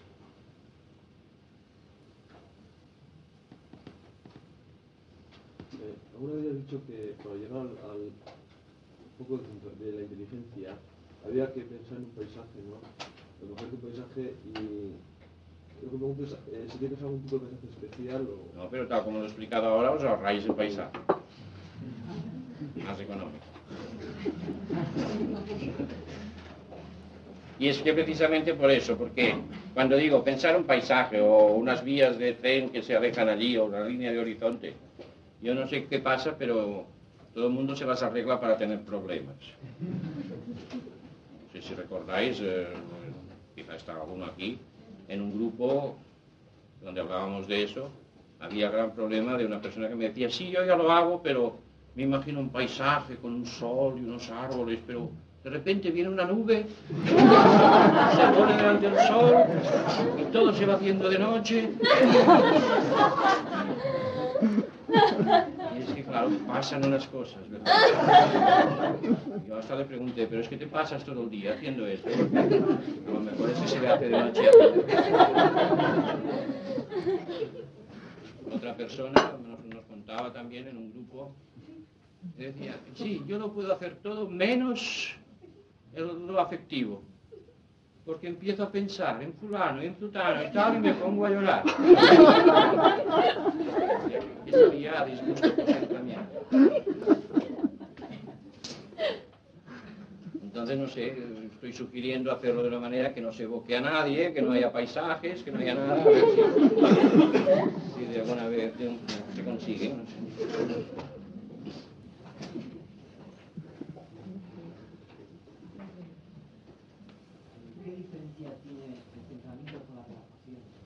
La relajación es aflojar, el centramiento es ser tú mismo. Lo que sea, si es, centramiento, si es relajamiento físico será físico, si es relajamiento a los otros niveles, pero relajar es aflojar. En cambio el centramiento es ser tú mismo. Por eso no se ha de confundir ni con ningún ejercicio de relajamiento, ni con ningún ejercicio de meditación, tal como se suelen entender. O sea, centrarse es ser uno mismo. ¿Cómo has de aprender a ser tú mismo cuando estás corriendo porque se te escapa el autobús? Pues no puedes decir entonces, relajarte para ser tú mismo. ¿Podría ser adecuado hacer una pequeña relajación antes de hacer el centramiento? No, no, no. Porque estamos ya con el problema ese. Entonces, cuando yo, como he estado haciendo durante años, eh, dirijo un ejercicio y consigo que... que la gente pues se tranquiliza, entonces están esperando que yo vuelva para otra vez conseguir lo mismo y se crea una dependencia. No digo uno mismo en casa. No, no, pero incluso para hacerlo en casa, sí. Que te referías a hacerlo aquí. Como... Ah, no, no, no. pero para hacerlo en casa es uno que ha de aprender a hacerlo. Y soy completamente contrario a utilizar cassettes de inducción. No, pero mi pregunta más concreta era, yo mismo llego a casa y antes del entrenamiento me dedico diez minutitos a hacer una relajación. Bien, si esto te ayuda luego a hacer mejor el entrenamiento, pues es estupendo. Uh-huh. El problema es que si digo que se haga esto, la mitad se quedarán dormidos. Uh-huh. Es el problema que hay, ¿verdad?, al enseñar algo, que cada persona reacciona de un modo distinto.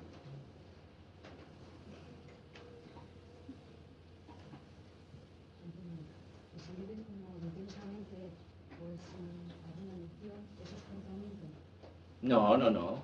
Centramiento es ser tú misma. A ver si esto queda claro alguna vez.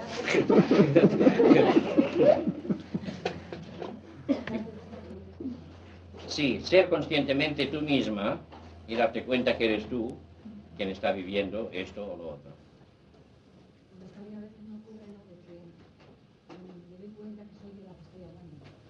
Hmm.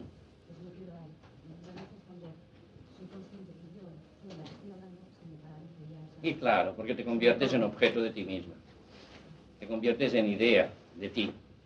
Y no, se trata de estar presente, no de pensar en ti, de ser ti. O sea, este estar pensando en uno mismo, si lo hago bien, si soy yo, si es el otro, ¿cómo queda eso? Eso es fatal, es fatal. Ser consciente realmente es estar presente en una acción total, inmediata. Acción y recepción, todo. Y se nota, se puede ver.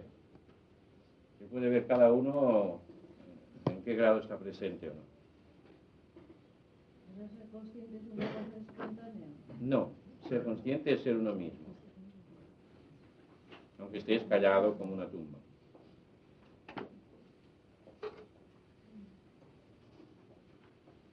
O sea, nunca, no toméis una cosa por la otra. Ser consciente, estar centrado, es ser más y más uno mismo. Y descubrirse uno mismo como centro. ¿Centro de qué? De todo. De cada cosa. Centro de mi acción, centro de mis sensaciones, centro de mi pensar, de mi ver, de mi sentir, de mi estar mal, de mi estar bien. Ser más y más yo mismo, conscientemente, lúcidamente. Hablando en público y...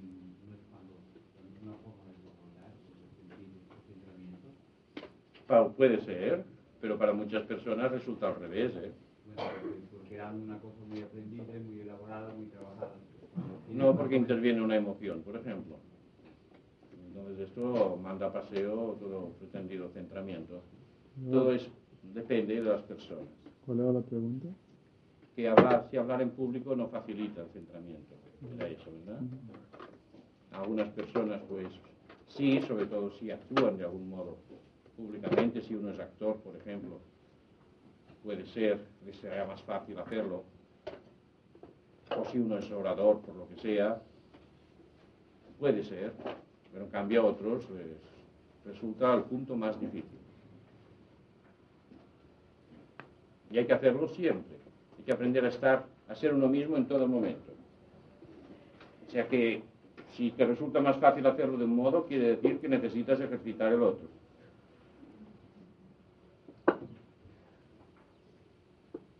Solo son ventajas el centramiento, y muchas más de las que ahora digo. En el fondo es el, el alfa y omega de, de todo el trabajo. Y si realizarse es descubrir la propia identidad, estar centrado es procurar estar más y más en esto que uno es.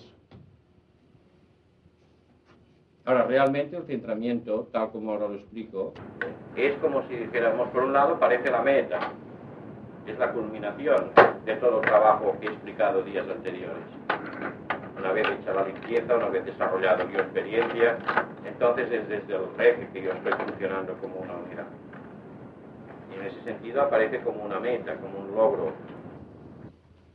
Pero a la vez esto es un punto de partida para empezar un trabajo que va más allá y del que seguiremos, que hablaremos mañana, espero.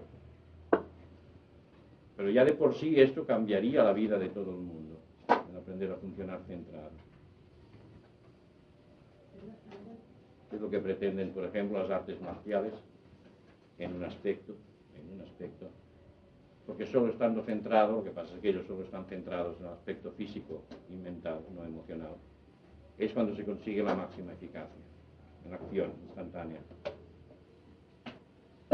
Pero si miráis el aspecto de meditación religiosa, por ejemplo, es llegar a vivir y amar desde el fondo del sentir.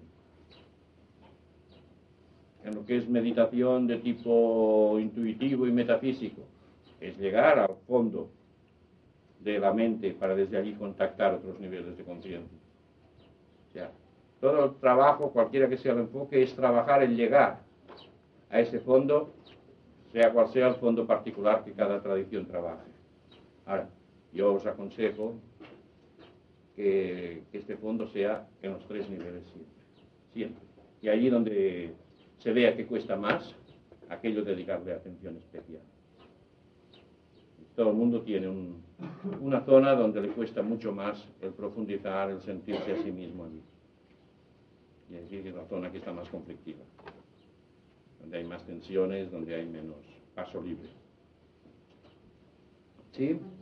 Yo tengo la impresión de que, tal como he explicado el entrenamiento esta vez, ha quedado un poco difuminado la explicación del ejercicio como tal. O sea, creo que si yo fuese la primera vez que me hubiese oído, pues, y me he enterado de que este ejercicio de entrenamiento porque sabía de que iba. O sea, pero si fuese la primera vez que lo oíste, no me hubiese enterado de que era un ejercicio como tal. Porque me ha resultado así como un poco difuminado en la exposición. Y creo que tal como lo explicabas antes era quizás como más claro con respecto a la mente concreta, o sea, como para captarlo con los ejercicios. Mm-hmm. Pues qué suerte que ya lo sabías antes, ¿no? Pero claro, los que no lo saben de antes, eh, no tienen ningún problema.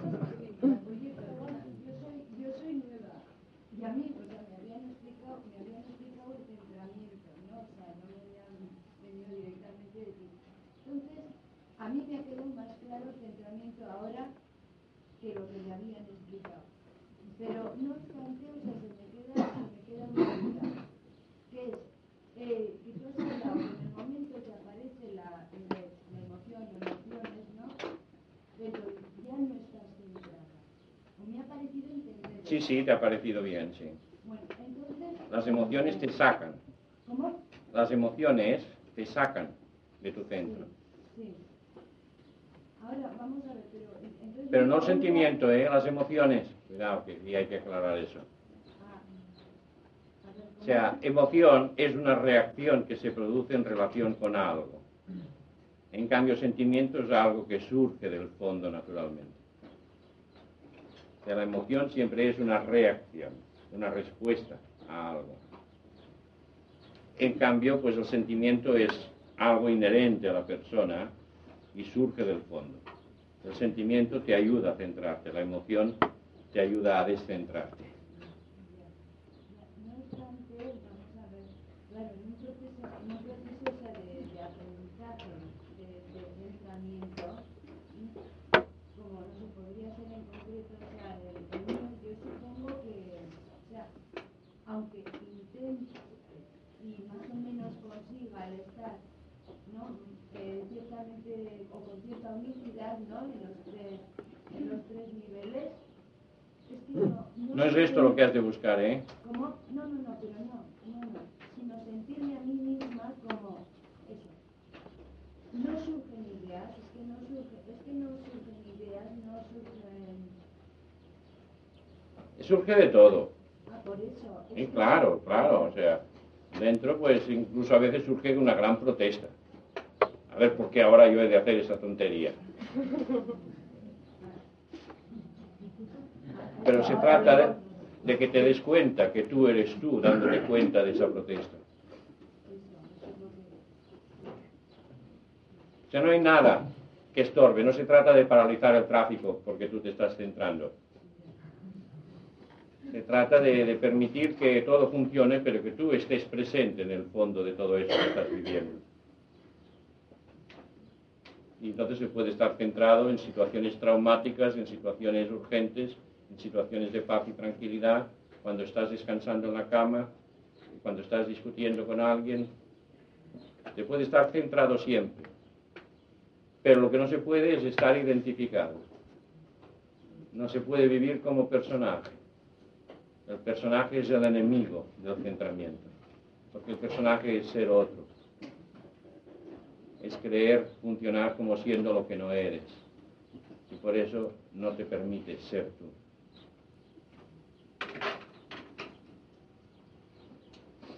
¿Sí? Ahora que has hablado del centramiento, ¿podrías insistir brevemente otra vez sobre la actitud positiva comparativamente con el centramiento? Eh, la actitud positiva es que permitas que funcione tu energía, tu inteligencia y tu afectividad en cada momento. Y el centramiento es que tú estés presente detrás de todo eso que surge. O sea, la actitud positiva puedes adoptarla sin estar centrada, como se quiera. Entonces será una actitud parcial, pero se puede hacer, sí. Verás que cuanto más hagas la actitud positiva, mejor te centras. Y cuanto mejor te centres, mejor te saldrá la actitud positiva. Bueno, o sea que eh, la actitud positiva sería, estando centrado o no centrado, la expresión de, de estos tres focos. Vivir óptimamente, vivirte óptimamente. O sea, eh, el des desarrollar estos, estos tres focos. La actitud de... Desarrollar lo que surge de los focos, sí. O sea, eh, trabajar en la experiencia. Esto es, la experiencia positiva. O sea, es simplemente trabajar en la experiencia. Es simplemente eso, que abarca toda la vida eso, ¿eh? No, no, pero me refiero a trabajar en tu experiencia y la actitud positiva es exactamente es, lo mismo. Sí, es trabajar las tres cualidades básicas en forma de diosferiencia. Y centrar, estar centrado es ser conscientemente tú mismo detrás de todo eso. El, el, la actitud positiva es una actitud dinámica. Es dinámica, pero a veces no es dinámica, porque por ejemplo cuando echas una siesta o cuando estás cansado de correr todo el día haciendo gestiones y llegas a casa y encuentras el dichoso sillón que te espera, te hundes allí y aquello de dinámico no tiene mucho. No expresarás, pero puedes vivirlo en una actitud positiva. Ser consciente de tu energía, ser consciente de tu afectividad y de tu claridad o lucidez mental. Estar consciente del campo. Claro, o sea, no hay que convertir la actitud positiva en una actitud triunfalista, estilo americano, de Superman. O sea, se podría decir que eh, el, el, la noción esta de concentramiento es la, la conciencia del sujeto. En cambio, la actitud positiva es la conciencia del campo. Sí, no solo es la conciencia del campo, sino la movilización activa de ese campo. Bueno, como incluye estas fases que dices de reposo, sería... No, es que incluso en estas fases tú estás viviendo tu energía. Lo que pasa es que entonces la energía está en una fase estática. Conciencia dinámica o estática del campo. ¿Qué quiere decir exactamente noción? Noción es de, quiere decir de algún modo darse cuenta. Lo que pasa es que en general en, en el lenguaje psicológico y filosófico se suele decir como darse cuenta intelectualmente de algo, pero yo lo utilizo en un sentido más extenso, darse cuenta aunque sea vía afectiva, vía de sensación o vía de conocimiento. Y otra pregunta, ¿es correcto, mm, en, por ejemplo, trabajar la mente a pesar de que los otros dos aspectos estén sin trabajar también? Pero que uno siente la necesidad de trabajar la mente. ¿Cómo hay que trabajarlo todo? Pues es bueno trabajar lo que sea. El problema es que uno ha de aprender a equilibrarse y que por lo tanto no tiene que decidirse un momento u otro a trabajar lo que le cuesta más trabajar. Porque el problema en esto, como esto es una especie de self-service, en el que cada uno dosifica su trabajo y hace lo que le parece, el problema es que cada uno va eligiendo lo que le resulta más fácil. Y como claro, se siente mejor en la medida que va trabajando lo que sea, pues tiende a hipertrofiar aquello y a veces a expensas del resto. Por eso es importante tener esta noción de totalidad, del equilibrio, que hay que desarrollar las tres cosas, sea como desarrollo activo, sea como conciencia de, sea como sujeto de. Siempre las tres cosas. Aunque estas tres cosas pueden hacerse sucesivamente, no simultáneamente.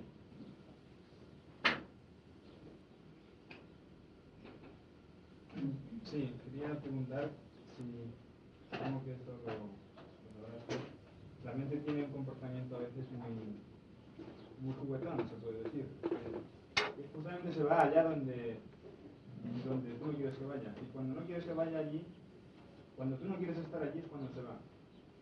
Esto es difícil de explicar. Desear lo contrario de, de lo que se desea en el fondo es lo que... A ver, bueno, antes ha mencionado, ¿no? Decías que el querer estar allí es lo que te impide estar allí. El querer estar centrado es lo que de alguna manera puede impedir estar centrado. No, he dicho que el querer crea una tensión que dificulta el ir. Es distinto de lo que cuentas. Lo que cuentas es un mecanismo distinto. Está más bien en la línea de lo que explicábamos antes del temperamento reactivo. Temperamento reactivo, el que se afirma protestando. ¿Recuerdas? El que juega a ser malo. Entonces este tiene como una especie de, de rechazo sistemático a todo lo que sea autoridad. Y, pero no solo a la autoridad exterior, llega un momento que también es un rechazo a la autoridad interior. Lo cual quiere decir que se convierte en un juego constante entre la parte consciente y la parte inconsciente. Donde la parte consciente quiere algo, enseguida surge como el niño travieso, que dice, pues no me da la gana. Este es un ejemplo del insomnio, ¿no? Que parece insomnio, contra más vas a dormir, menos lo consigue. Y cuando decide estar despierto... Este es otro mecanismo distinto también. Se, se parece, pero es un mecanismo distinto. El mecanismo del dormir es que solamente se puede dormir cuando permites que unas fuerzas, que una onda de energía o del sistema nervioso vegetativo inunde la parte consciente o cortical de tu mente, de tu cerebro. Es un dejarse. Y en cambio el querer dormir es una actitud volitiva, activa, que por su misma naturaleza tiende a inhibir esa parte vegetativa. ¿Entiendes?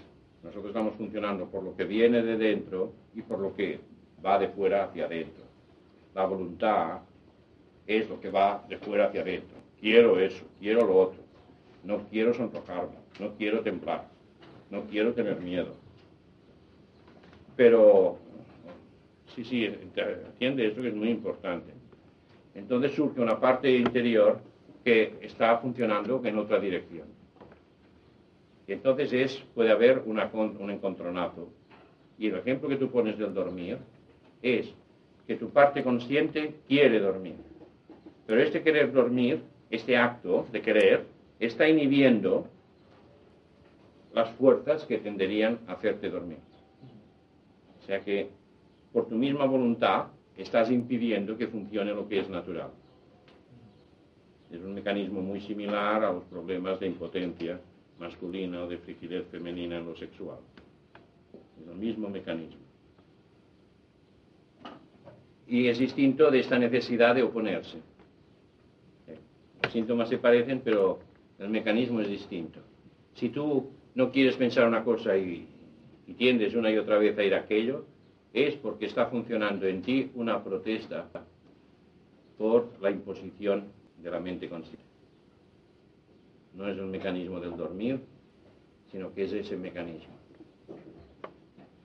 Bueno, pero la forma de funcionar es la misma. No, pero la solución es muy distinta, ¿eh? Es que no lo entiendo bien. Es porque mientras yo hablo, tú estás pensando en lo tuyo.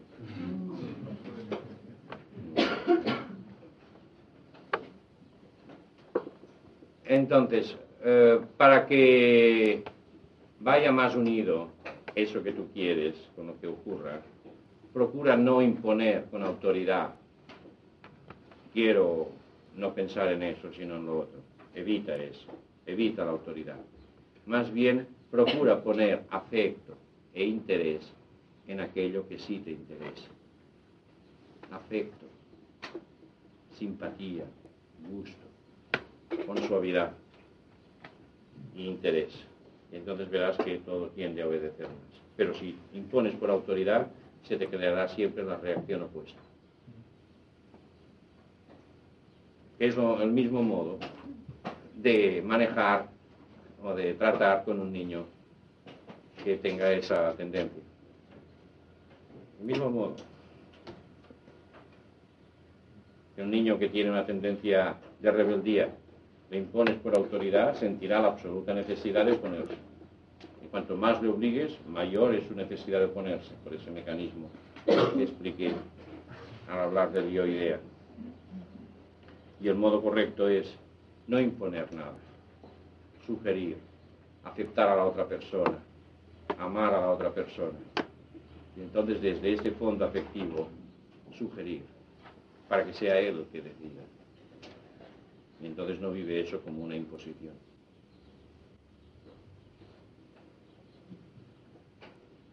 O sea, el trato con nuestro inconsciente es como el trato con, con un niño o una niña, igual. Porque lo es. Inconsciente es el nombre que damos a, al psiquismo infantil que no ha madurado. A ver, por ahí había una mano. Sí. No era eso, pero bueno. Tú vas de, vas de excursión y en un peligro, bueno, la gente que hace un peligro de una forma natural, tú ya te centras, o hay una... Te centras en el aspecto físico, sí. Yo lo que, lo que no, no acabo de comprender es que, por ejemplo, estoy en esta excursión, ¿no? Veo de una forma natural y hay un centramiento, una predisposición. Si esto es que hacer el centramiento, es decir, no es un poco no ser natural en este momento, de una forma natural del río, pues el río fluye. Lo que tú llamas natural, el río que fluye y que no hay que empujar, sí. eh, simplemente es lo que te has acostumbrado a vivir. Ahora, con todos los condicionamientos, con todos los miedos, con todos los mecanismos inconscientes en marcha. Y esto es lo que uno ahora llama lo natural, no lo es. Pero es lo habitual, y uno confunde lo habitual con lo natural. En el caso del peligro, surge sí lo natural, porque está en juego la propia supervivencia. Entonces surge un mecanismo profundo. Pero en el funcionamiento psicológico normal, lo que vivimos no es lo natural, es lo adquirido. Y por eso se necesita una reeducación, y muy exigente, para neutralizar lo adquirido y que lo natural pueda volver a funcionar de nuevo.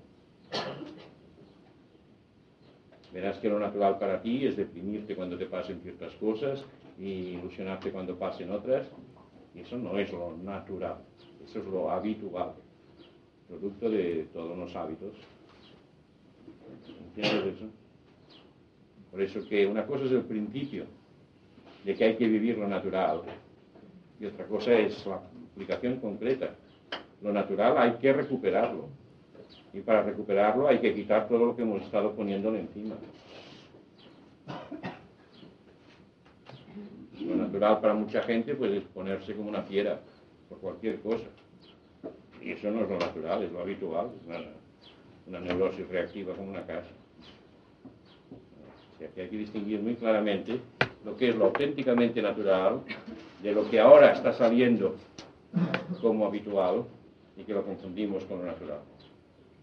Y de ahí viene la necesidad de una reeducación. La reeducación no es nada más que una contraeducación.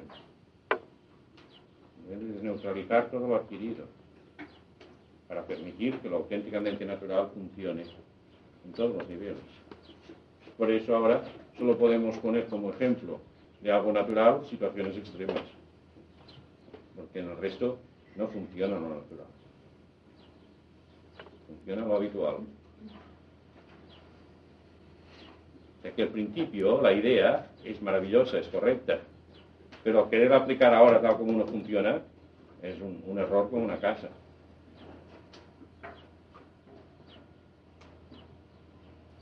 Sí, había varios. Yo quería, a ver si podía decirme, en la primera fase que se toma la circulación, vamos, en la primera fase del funcionamiento es contemplar la respiración solamente. Sí. Contemplar la sensación de energía y de bienestar que la respiración produce. Y darte cuenta que tú eres tú quien estás contemplando y gozando esto.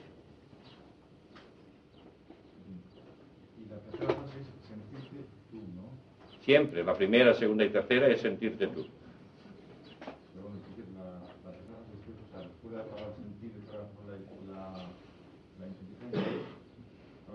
Esta es la cuarta, que es la que tú quieres decir, es la cuarta. Pero la cuarta sigue siendo como la tercera, la segunda y la primera, que es ser tú. Pero ser tú de un modo integral, de un modo global. La primera fase es ser tú en relación con esta conciencia vegetativa, de energía y bienestar. Lo segundo es ser tú en el aspecto de, de ser tú que está amando o sintiendo. La tercera fase es tú que estás viendo o comprendiendo, pero tú. La cuarta es ser tú. Y luego vendrá otra fase, que es aprender a conectarse con lo que uno de momento puede llamar lo otro, lo superior, el infinito. Entonces se establecerá un eje entre infinito y yo. Dios y yo, si uno utiliza ese término. Pero como ahora todavía no hemos hablado de ese aspecto superior, nos quedamos con el centramiento hasta ahí, el techo ese de, de la mente. Por ejemplo, ahora estamos haciendo el cursillo, ¿no? Termina el cursillo y volvemos a asumir que en la vida normal, y entonces habría que hacer estos trabajos que tú nos dices, ¿no? De una forma concreta. Pero esto ya tendríais que ir haciéndolo ahora a medida que os los voy explicando, ¿eh? Bueno, ya, pero lo que te quiero yo preguntar es que si esta vida, ¿no?, que llevamos tan activa todos nos impide hacerlos, o, o por lo menos, no sé, no los hacemos, por lo que sea, pero tenemos como una constante, ¿no?, de, de a partir de ahora pues querer y, y no sé, como una inquietud. ¿Es, estar constante sin hacer los trabajos concretos nos puede valer? Nos puede... Todo depende de cada persona. Si realmente te identificas, te metes en, en toda esa vida tan agitada que dices y te metes toda tú y estás pendiente solo de ello, es que ni te vas a acordar que has hecho un curso. Entonces todo depende de ti, que tú hagas un espacio en esa vida ajetreada para trabajar en relación contigo.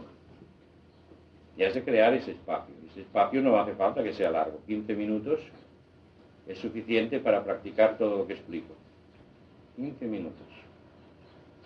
Es distinto que yo os dijera, hay que estar pues media hora, una hora por la mañana y por la tarde. No, no.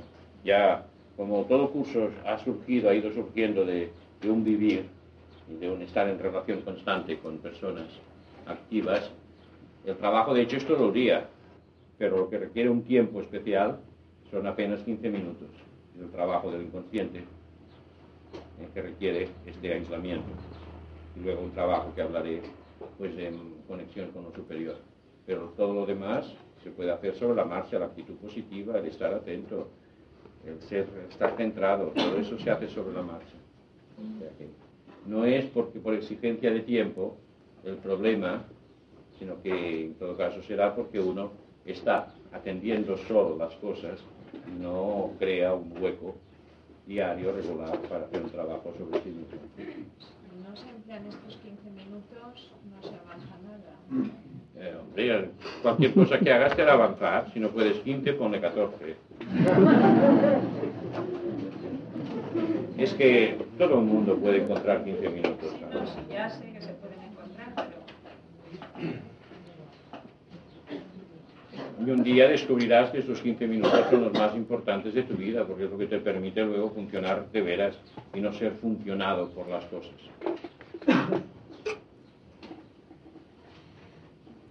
Cuando has dicho, esto lo has dicho ya hace mucho rato esta tarde, a aquel chico que, que te encuentras mal, y esto es un síntoma a lo mejor de que vas avanzando, ese encontrarte mal puede ser que tú no te estés subconsciente, te, te traiciona, como cuando a lo mejor hace años te pasaba que te ruborizas y...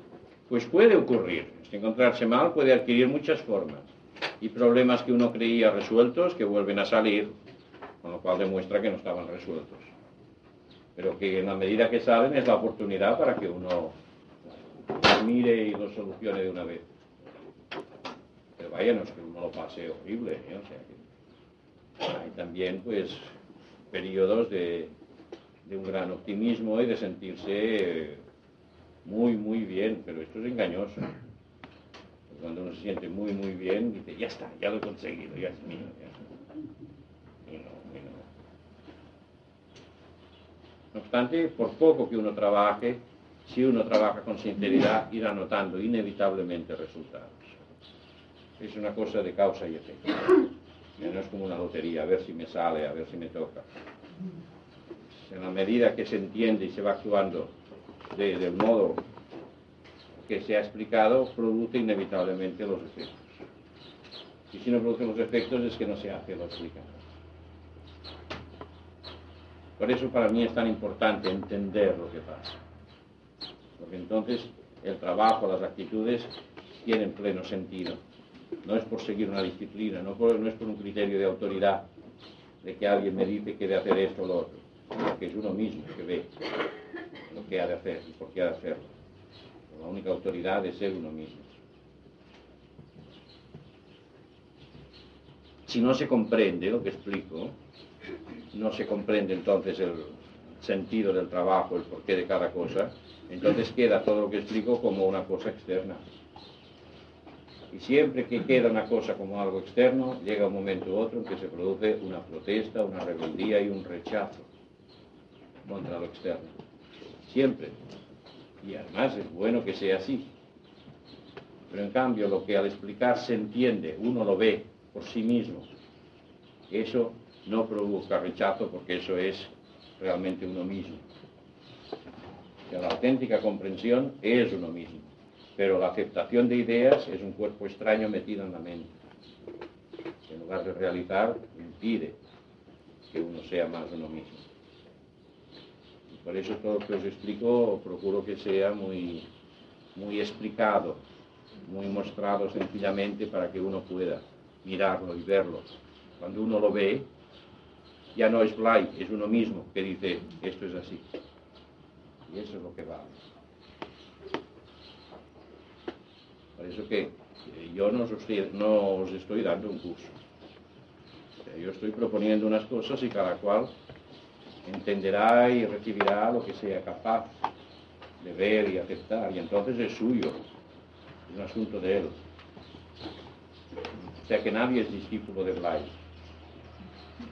Es absurdo esto. ¿No? Cada uno es discípulo de sí mismo. Y lo que se hace aquí es una oportunidad para reflexionar sobre ciertas cosas, para poder mirar por uno mismo unas cosas que todas las que explico son naturales, pero que muchas veces uno por sí mismo no atiende a, a mirarlo con, de un modo metódico. Es como un espejo, ¿verdad? El espejo en que uno se mira y dice, ah, sí, mira, este soy yo, mira, ya cabello blanco. Pero no, la culpa no es seguir al espejo, sino es reconocerse uno mismo. A ver, había una mano por allí. ¿Quién, quién no, ha escondido este la mano? ¿Quién ha escondido la mano? Yo no había levantado la mano, ah, pero bueno, ya voy a aprovechar. Antena, tú funcionas con la antena. Ya, ya voy a aprovechar así. No, es que, ¿sabes lo que pasa? Que siempre, siempre estoy protestando y siempre te estoy diciendo así no cosas, ¿no? Pero, no, ya lo sé. Por ti ya sé que no estoy. Más alto. La última cosa que decía, que no es por mí. Se preocupa. No, ya sé que no te afecta, qué bobada. Esta, si a estas alturas pienso que te va a afectar. Levántate, levántate. Pues... es un preludio todo eso, todavía no... No, ¿sabes lo que pasa? Que antes de venir en, en, en julio, o sea, eh, estas llamadas así que tenía a, a una atención, pues era ya gratificante, el estado ese era gratificante, ¿no? Eh, estuve aquí y, y bueno, se puede decir que, que la cosa funcionó. Yo no era consciente que venía a, a nada en concreto, a coger algo en concreto. Pero lo que sí te digo es que llegué a casa y, y, y, y he sentido una soledad como no recuerdo que la haya sentido nunca. Y que me ha durado, pues, pues yo qué sé, semanas. Entonces, era un poco, en ese sentido, la protesta de que ¿qué, qué sentido tiene esto? ¿Qué, qué pasó eso? ¿Qué haya pasado eso? O sea, que incluso el tiempo que llevo aquí, no creas que, que he podido estar tampoco con esa atención ni, ni, ni disponible como, como he estado otras veces. Bueno, como he dicho antes, es que esto va bien. Sí. Claro, se agitan problemas para que los mires. Muchos creen que lo mejor es salir de aquí como flotando. No, es salir de aquí como se pueda.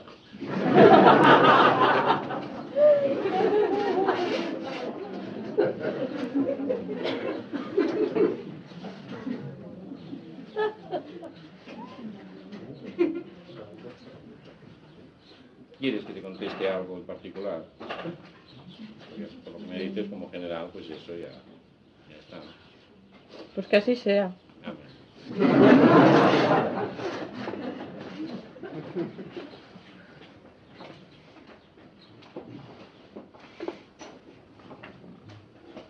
¿Alguna cosilla más? Pues nada, hasta mañana. Buenas tardes.